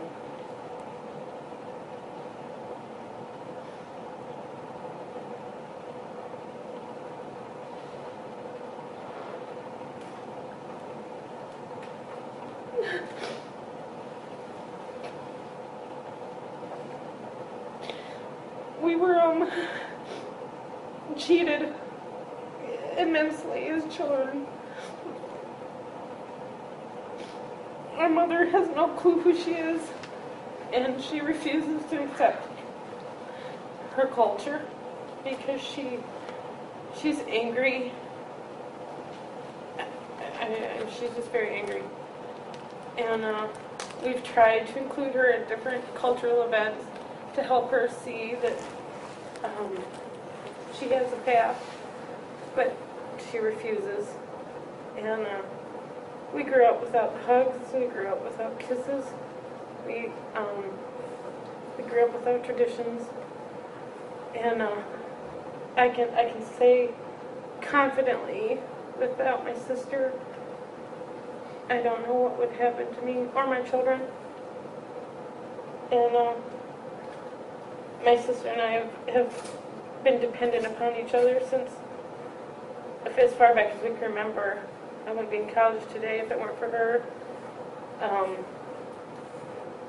it, it goes unless of the things that I owe to her. And uh,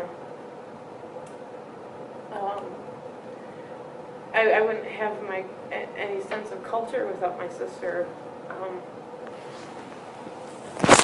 I was enrolled first.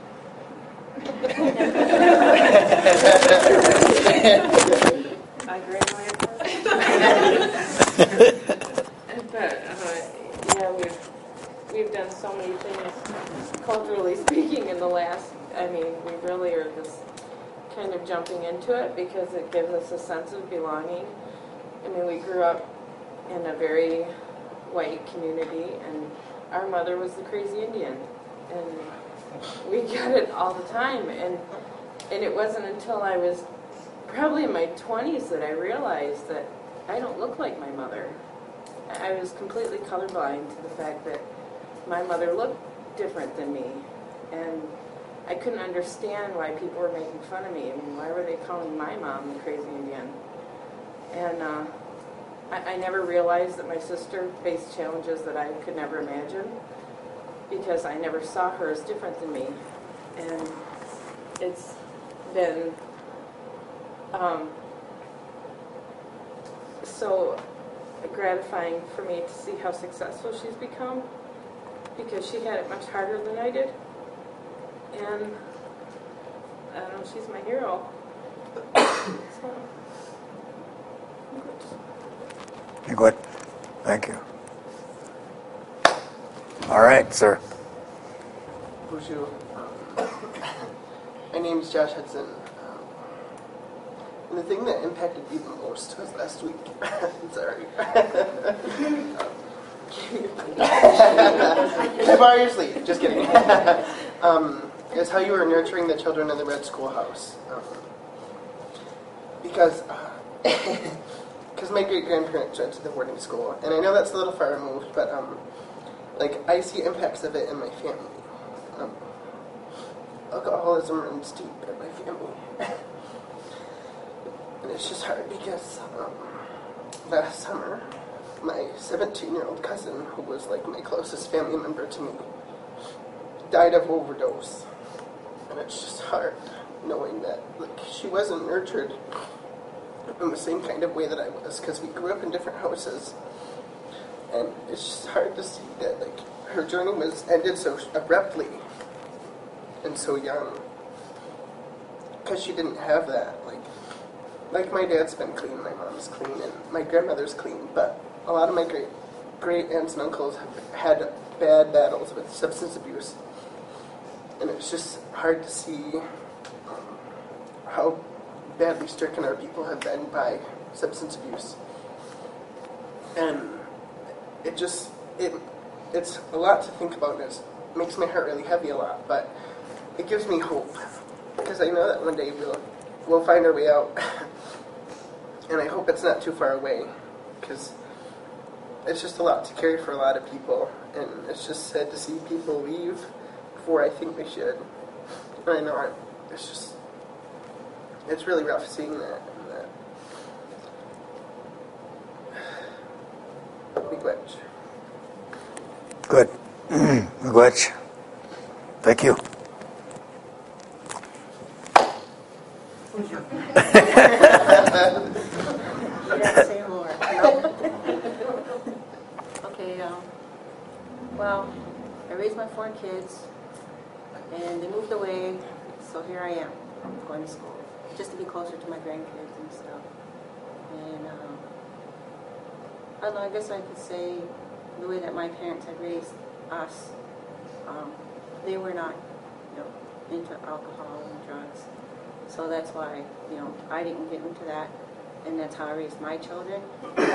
So, as far as I know, they're all pretty good. As far as I know.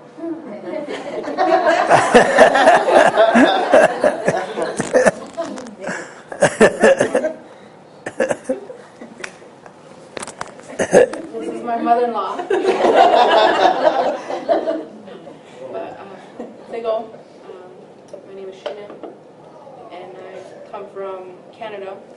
I was born and raised there for 18 years, and then I fell in love with her son, which brought me over here. And um, I'm both uh, from the Longhouse and uh, the Algonquin families. So both are very different in culture. And So I always, and I grew up in um, like an urban area.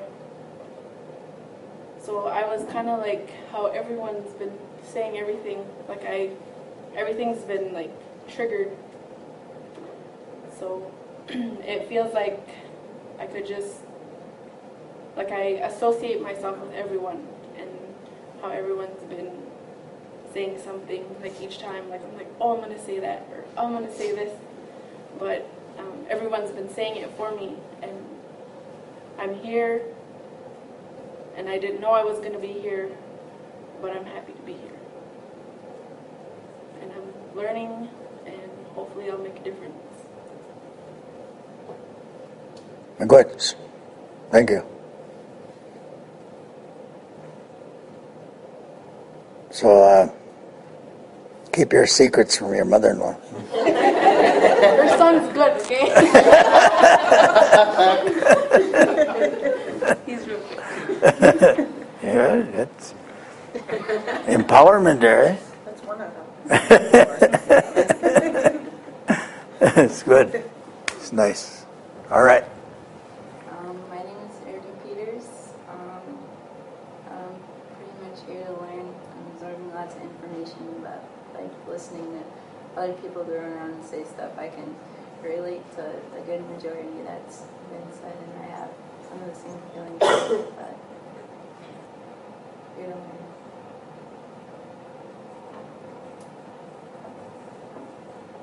Are you uh, going to school here?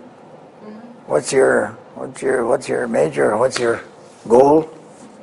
Speech pathology. Really? For now. Oh. well, good. Good.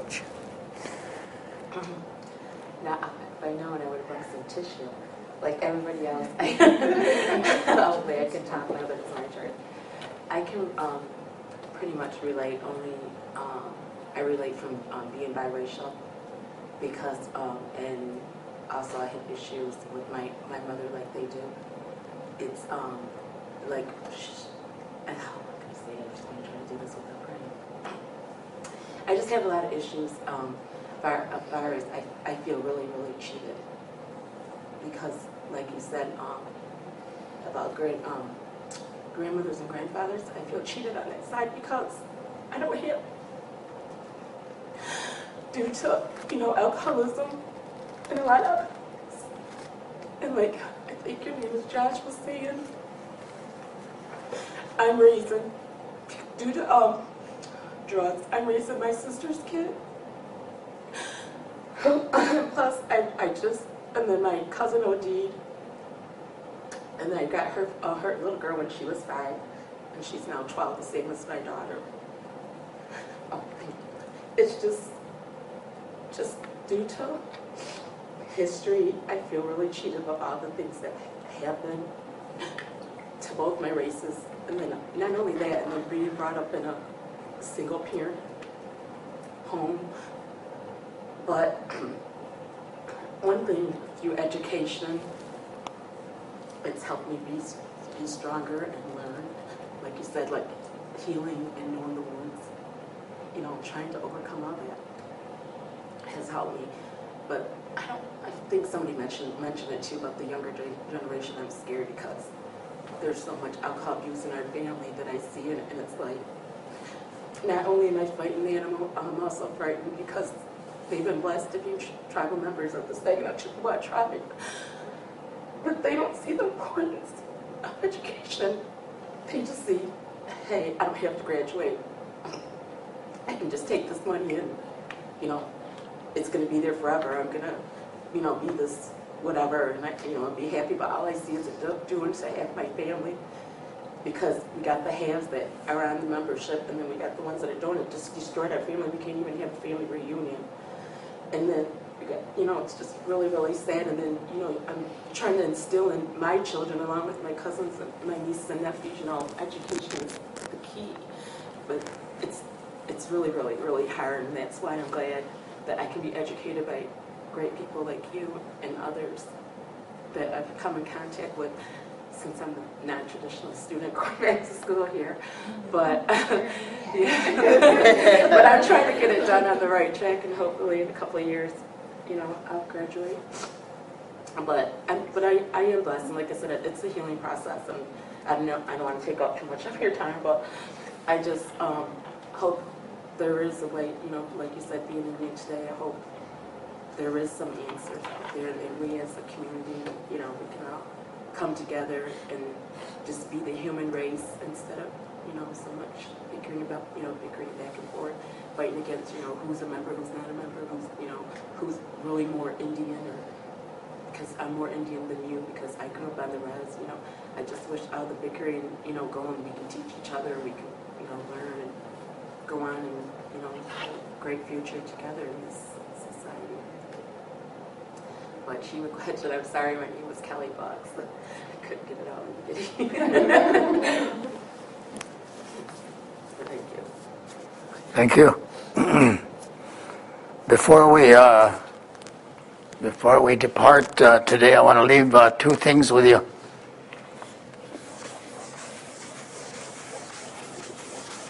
Every time I do this, I, I, I remember uh, grade school. There was a teacher that used to give us a nickel to do this every every every evening.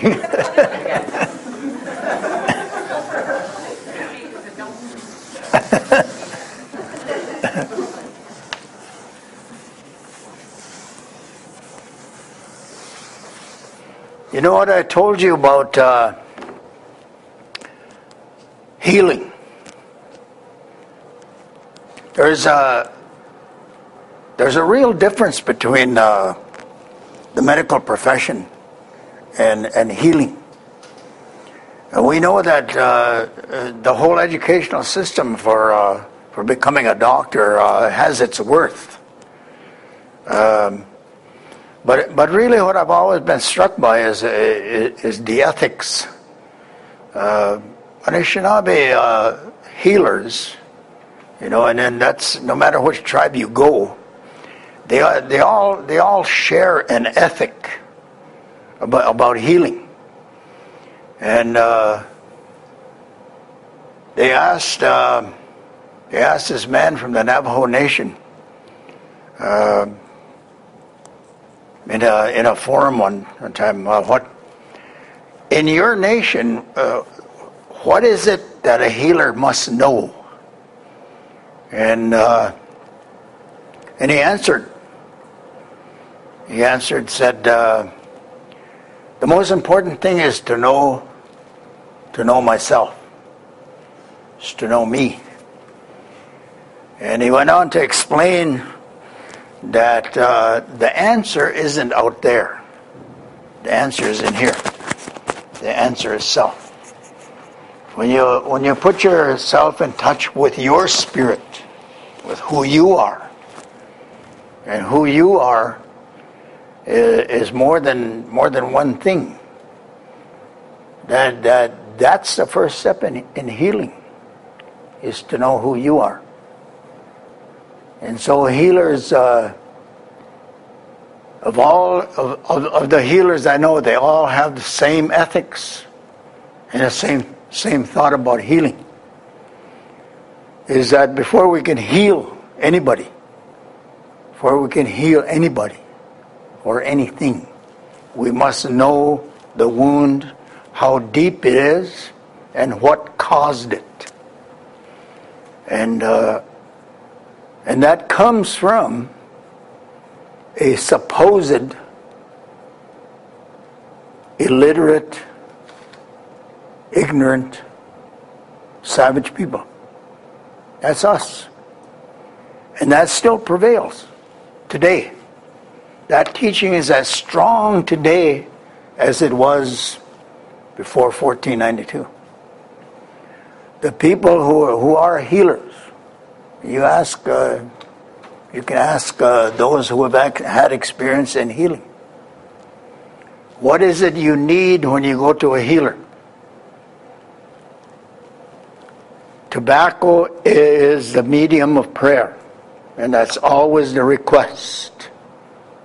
When you want to know, when you need, it's tobacco, always.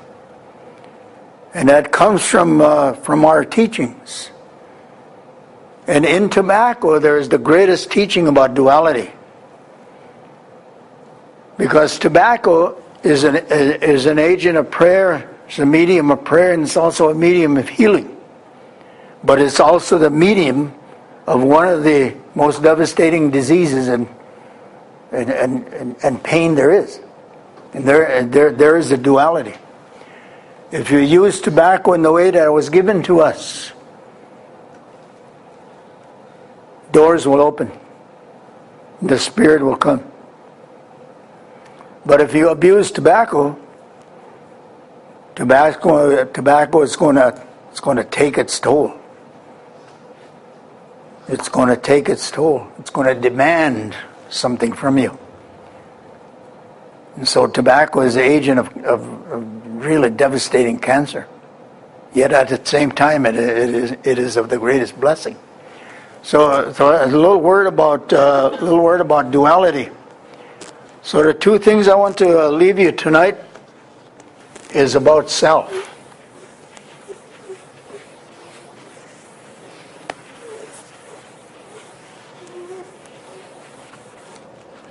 The first one is that uh, we, we share a world view. And it's articulated in no matter, no matter what language it may be spoken of. You'll hear the same teaching of the people in, uh, in the desert of Mexico, on the plateaus of uh, the Hopi Nation, in the teepees of the Lakota Nation, in the Crees, among the Ojibwe. No matter where you go, this, this is a worldview. And uh, very simply,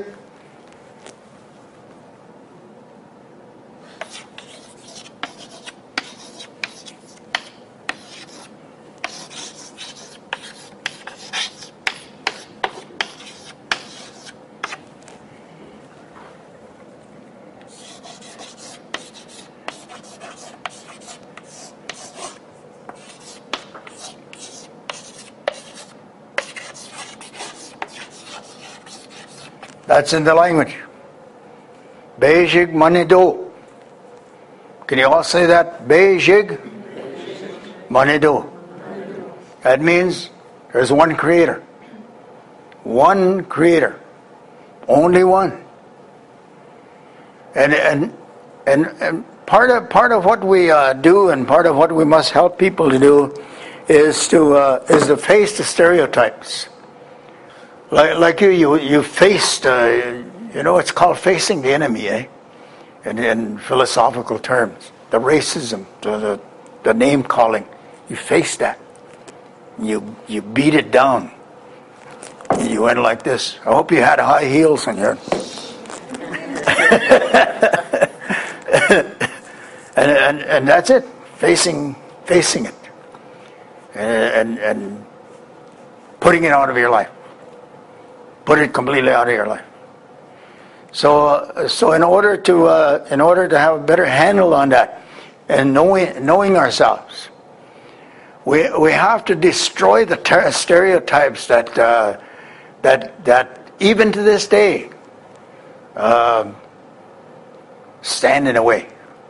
You know, they, they stand in the way because we let them stand in the way. Racism stands in our way because we let it stand in our way racism has, has never has never bothered me because I know what it is and I know who it is. So, so, so racism has never, has never caused me to, uh, uh, to do anything I, that I did, I, I, I did not want to. Be, being raised in a, in a lodge and being raised uh, the way that I was, I did not uh, start going to school until I was nine, which explains my slow learning. And from then on, it, you know, it took me a while to, to begin to speak English. But in, in, all, in all my 39 years, nothing has ever impeded what I wanted to do. Nothing. Not a thing. And no matter what I did, uh, playing in a country western band, uh, loving the blues and, and singing the blues and playing the blues, playing baseball, uh, being an amateur boxer, uh, being the coolest guy on the res, you know, sitting in the greatest classrooms, uh, listening to uh, Noam Chomsky deliver a, deli- deliver a lecture. I don't care what it is. None of it, none of it ever made my brown eyes blue. You know?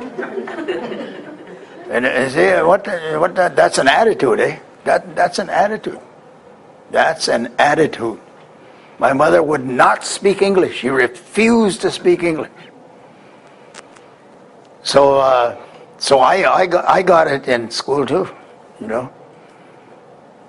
And even from my own cousins, own family, eh? You know, pagan, Medean, you know. And I, I, but, but, but in order to, to, you know, to overcome that, I, I, I practice, uh, I practice a good left hook. You know, I really got it down. and after a while, it stopped. Uh, but it wasn't because of the left hook. It was because no matter how fast they ran, I could catch them. That's not true. So, so this is our worldview right here. There is but one creator, and the earth is the mother. The, mer- the earth is the mother of all living things.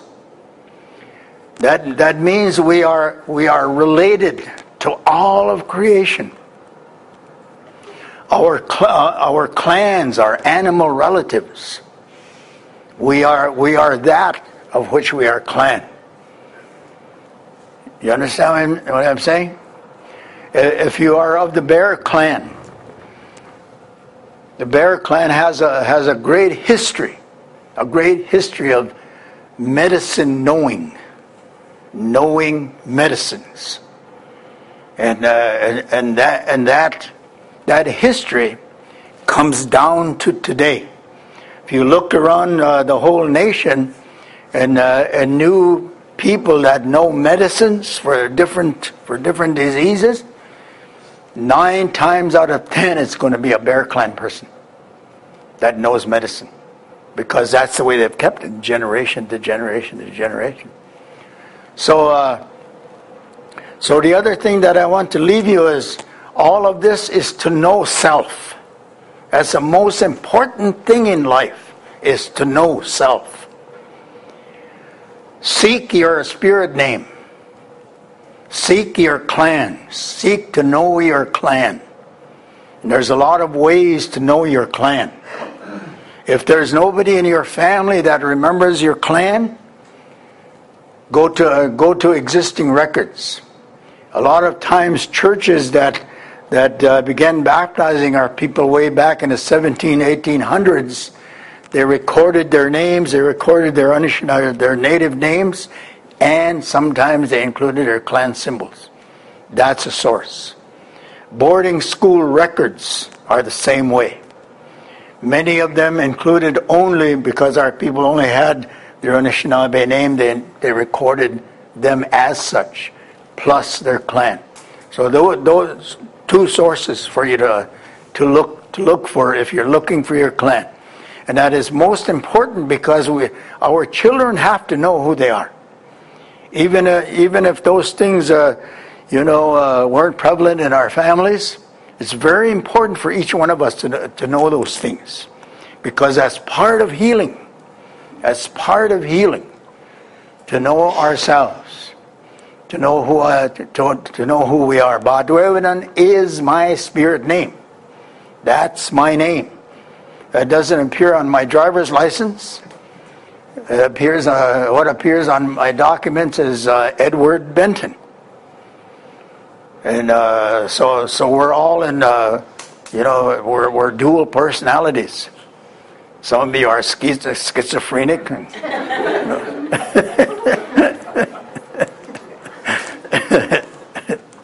but not me.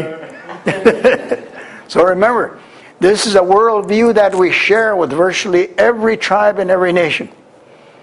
That there is but one creator. That flies in the face of what uh, what the church had tried to make us, make us believe, and even historians, that we have a lot of gods. You know, we have lots of gods. We have a rock god, you know, uh, the eagles. You know.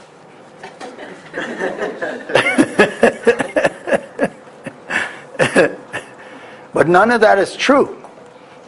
So we have to deal with it. How to deal with it is know it and then cast it aside. We know that there's only one creator, just one creator, and the earth is the mother of all living things. So, so the things to, uh, to know is that you, call, you are born into this world with four gifts.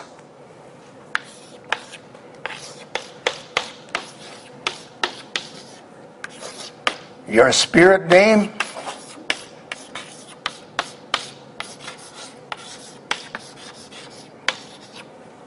your clan, free will,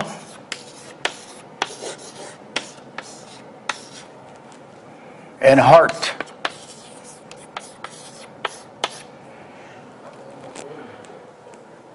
Heart doesn't mean doesn't mean uh, just a physical heart. It means a, a, a peace, a peace-seeking heart.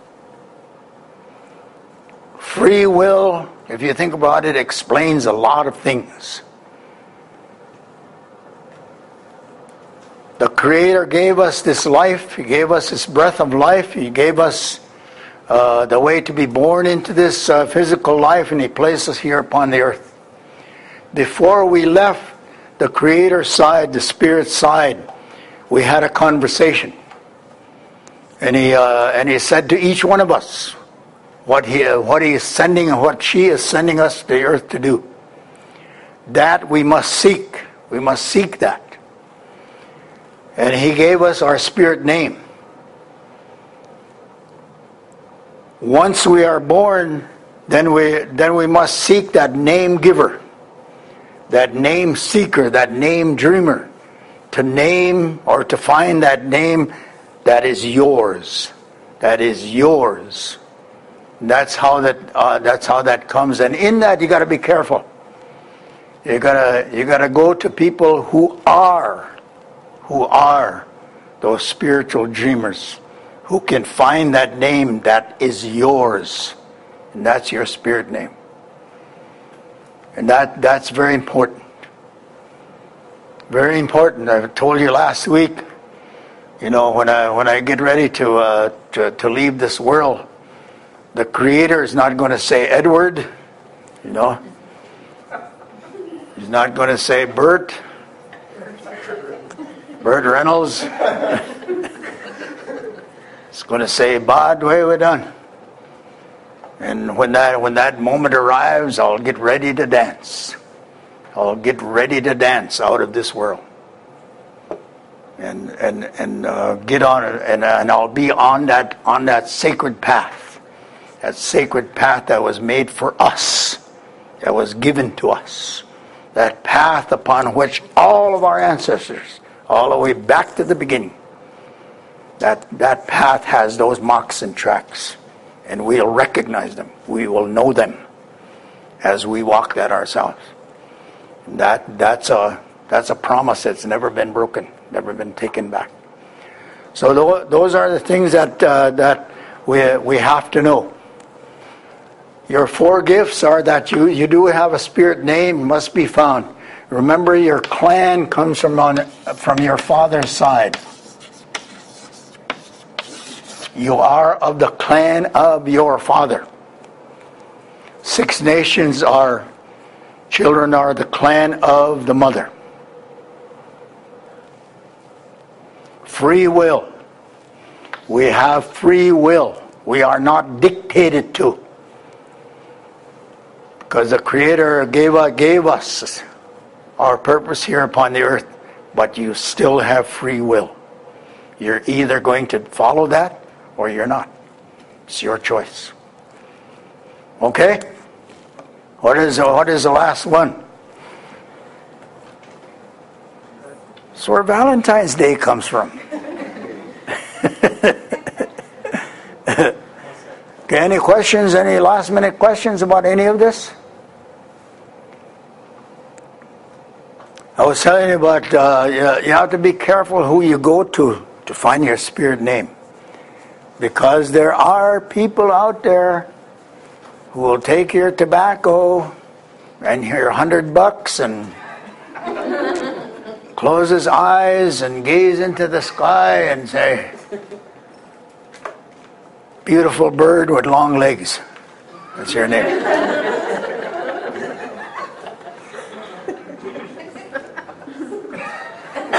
Flying eagle.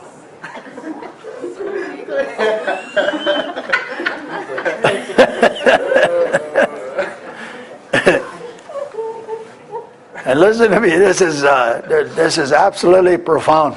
And I'll say it in correct English. It ain't that way. so be careful. And uh, uh, look for people who are of the lodge. Eh? Look for people who are Midewiwin already, because in order to be Midewiwin, you, you, got, you have to have all of those things. Okay? And uh, a, a, little word about uh, Midewiwin Lodge. The, uh, the, the Three Fires Midewiwin Lodge is, uh, is by far the, the, the largest, the fastest growing lodge in existence. The Nathan and her sister, that, uh, that, that's the adult community now in the lodge. And uh, they're bringing children to find their name, bringing their children. Uh, adults are coming to, you know, strengthen their sobriety. Adults are coming to find healing and, you know, cast off the the old uh, drug habits and stay on that good, clean road. Eh? You know, that's that's what it, what it's about. So, any other questions? Not that you asked any, but anything else? so, yes. So if like um, my my father, he was I gave uh, tobacco to Brian for to um, find my spirit name and everything, and but my father, he was um, um born of the um, um the Chica people, and um, but not Ojibwe. And how how do we do that? There's uh, there's Mexica people in in the lodge. They they've managed to find their clan. Uh, their, their, their clan structures are a lot different than ours, you know. Uh, but they're very close to the. Uh, where did all this come from?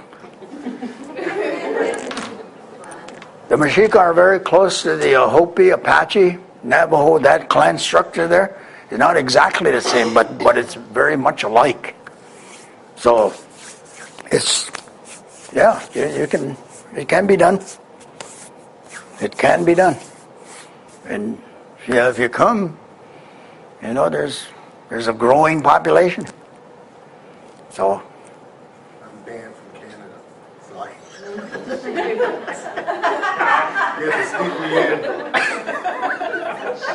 So am I.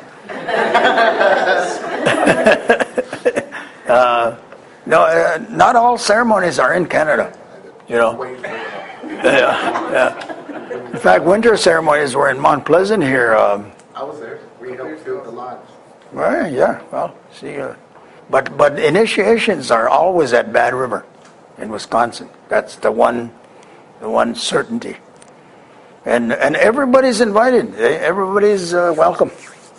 Don't uh, don't stay away. be there. A lot of good hard work. Yes. Um, my, my father isn't Anishinaabe, he's uh, Blackfoot and Sioux, so, and they go by their mother's side. So then when I gave tobacco to the lodge, um, there are clans that, that you are adopted into because, you know, your father is not Anishinaabe. So, um, and the same with, uh, my husband too, he's, his dad is a Assiniboine. So he had to be, and they go by different, their clan system's different up there. And so they went by, you know, by the Ojibwe Anishinaabe clan, but there's certain clans that will adopt you. You know, I mean, I encourage you to look for the Mexica clan, but there, you know, there's still that, you know, other option too, when, you know, if you bring your tobacco to the lodge and ask, ask for that. And then uh, those of you who haven't visited uh, Ziibiwing Center yet, that young lady right there will uh, will help you. Have you all been to Ziibiwing, by the way? Well, go there again. no, really, it's a great story. It's, uh, you know, Ziibiwing is the best in the whole nation of, of any tribe, anywhere. Ziibiwing is the best. It tells the greatest and the most beautiful story. And that happened here in Mount Pleasant. Uh, last story. I promise. when we when we came here with the American Indian movement in the uh, early '70s, um, Moose Pamp was uh, was part of that. Paul Johnson, uh, just all kinds of uh, uh, young people at Mount Pleasant. But they had a powwow down in Lansing. Lewis, you was you was, you were in that too. So they had this powwow, and everybody got the idea. Let, let let's take Eddie to Mount Pleasant. So we all jumped in cars and we zoomed up here, you know, and and uh, somewhere somewhere here there was a, there, there's a real fun place. Large bare hardwood floor, you know. So then they got this idea, we should take Eddie to the hill. You know, everybody, everybody's all excited. Yeah, yeah, he's got to see the hill. I come from Wisconsin. And the hills are like like two miles high. So anyway, all, we all jump in our cars and we go out there and uh, where the powwow grounds are now.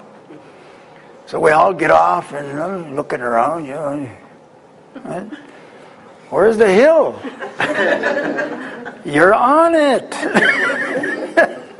only about that high. I always remember that. It's a great memory. Okay, Miigwech. Miigwech. Remember, there's two forums that you have to attend. One is going to be here at the university, and the other one is going to be at Ziibiwing.